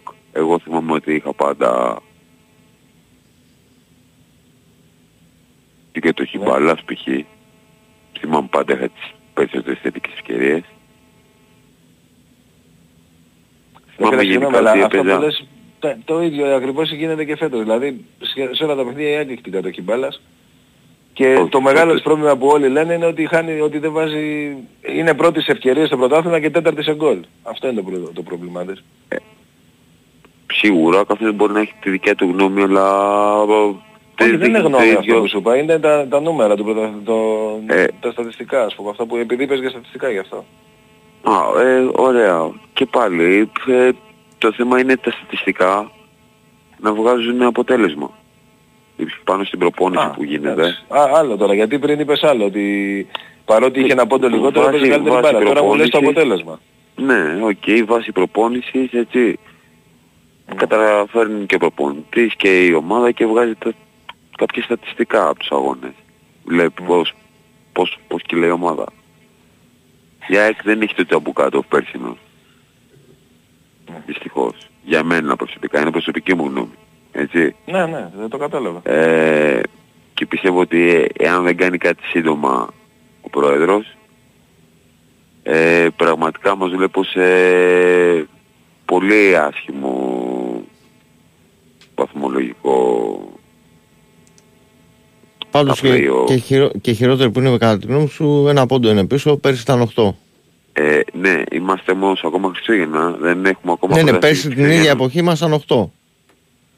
Πίσω. Ναι, ε, αυτά και, και ο Ολυμπιακός ε, πώς, ε, πόσες φορές έχει τύχει και έχει βγει πρωταθλητής Χριστούγεννα τα τελευταία χρόνια και έχει χάσει το πρωτάθλημα. Κάνουμε φίλε συγκρίνηση Δεν κατάλαβα, το πέρσι με το φέτος. Δεν, δεν μπορώ να σε καταλάβω τώρα. Α, από τη στιγμή που έκανες σε σύγκριση, σου είπε και ο Κώστας, σου λέω και εγώ το συγκριτικό μέγεθος. Έχεις ε, κερδίσεις σε τρεις έδρες που πέρσι πήρες ένα πόντο. Τι να πω Πέρυσι- τώρα. πω- Ναι, πέρυσι- στις, στις έδρες που κέρδισες τώρα, Ναι, πέρυσι είχες ένα πόντο. ωραία. Στο Ε, ε, Τρίπολη, Γιάννενα, επιτρέπετε- Παναθηναϊκό. Επίσης, επιτρέπετε, στο ντέρμπι, στο συγγνώμη, ντέρμπι με τον εγώ μόνο- Ολυμπιακό, ναι, το, ρε. στο ντέρμπι με τον Ολυμπιακό το εντός έδρας πέρσι έχασες, φέτος έφερες χ. Ε, α, ε, α, μπράβο. Ε, τι α, Σάκη. μπράβο, δεν- Δεν κατάφερα, δεν έχω καταφέρει ακόμα μέσα στο καινούργιο μου ναό. Πώς δεν έχεις καταφέρει, τι δεν έχεις καταφέρει; Δεν έχω καταφέρει στο πρωτάθλημα, όχι. Στο πρωτάθλημα. Στο πρωτάθλημα, ναι. τι σημασία στο έχει; κύπελο, στο κύπελο, ναι. Ε, Γιατί και Οκ. πω, ε, σε πληροφορώ εντάξει, ότι το αυτό πιο, είναι σημα... το μόνο. το πιο σημαντικό ματς για να πάρεις το πρωτάθλημα ίσως ήταν η νίκη που έκανε σε πάνω του Ολυμπιακού με 3-0. Υπάρχει λο... εννοώ το πώς πήγε όλη η χρονιά με βάση αυτό το αποτέλεσμα που έπαιξε καθοριστικό ρόλο και στο πρωτάθλημα. Οκ, αλλά καθοριστικό ρόλο παίζουν και τα νούμερα των μπάντε των προέδρων. Έτσι δεν είναι. Εντάξει φίλο μου, τι να σου πω. Πρέπει να Ε, κλείσουμε έτσι κι αλλιώς. Ε, βάλε μια, πες σε την τελευταία τάκα για να κλείσουμε. Ε, τελευταία τάκα, εγώ δεν, δεν πιστεύω, εγώ δεν το λέω για τάκα. Εγώ π- π- Δεν πάω είναι βάσει θέμα- λογικής. Όταν, όταν ε, εγώ έχω 10 ευρώ, εσύ έχεις 20 ε, και ο Γκέτς έχει 30 για να αγοράσει. Θα μας αγοράσει ο Κίτσε. Ε, βέβαια. Α, μπράβο, πως Έτσι, είπες την αυτό. εσωτερική κουβέντα. Ο έγινε. Άρα ποιος θα χορτάσει από το περίπτερο; Ο Κέτσε. Λοιπόν, έγινε. Θα κοιμηθεί χορτάτος ο Κέτσε. Αυτό Να είναι είστε το, καλό το, βράδυ. συμπέρα- Καλό βράδυ, το παιδιά. συμπέρασμα από το τελευταίο τηλεφώνημα. Καλό Κωστή μου, βράδυ σε όλους. Καλό καλή βράδυ. επιστροφή. Να είστε καλά, καλή εβδομάδα σε όλους. Καλή ξεκούραση. woman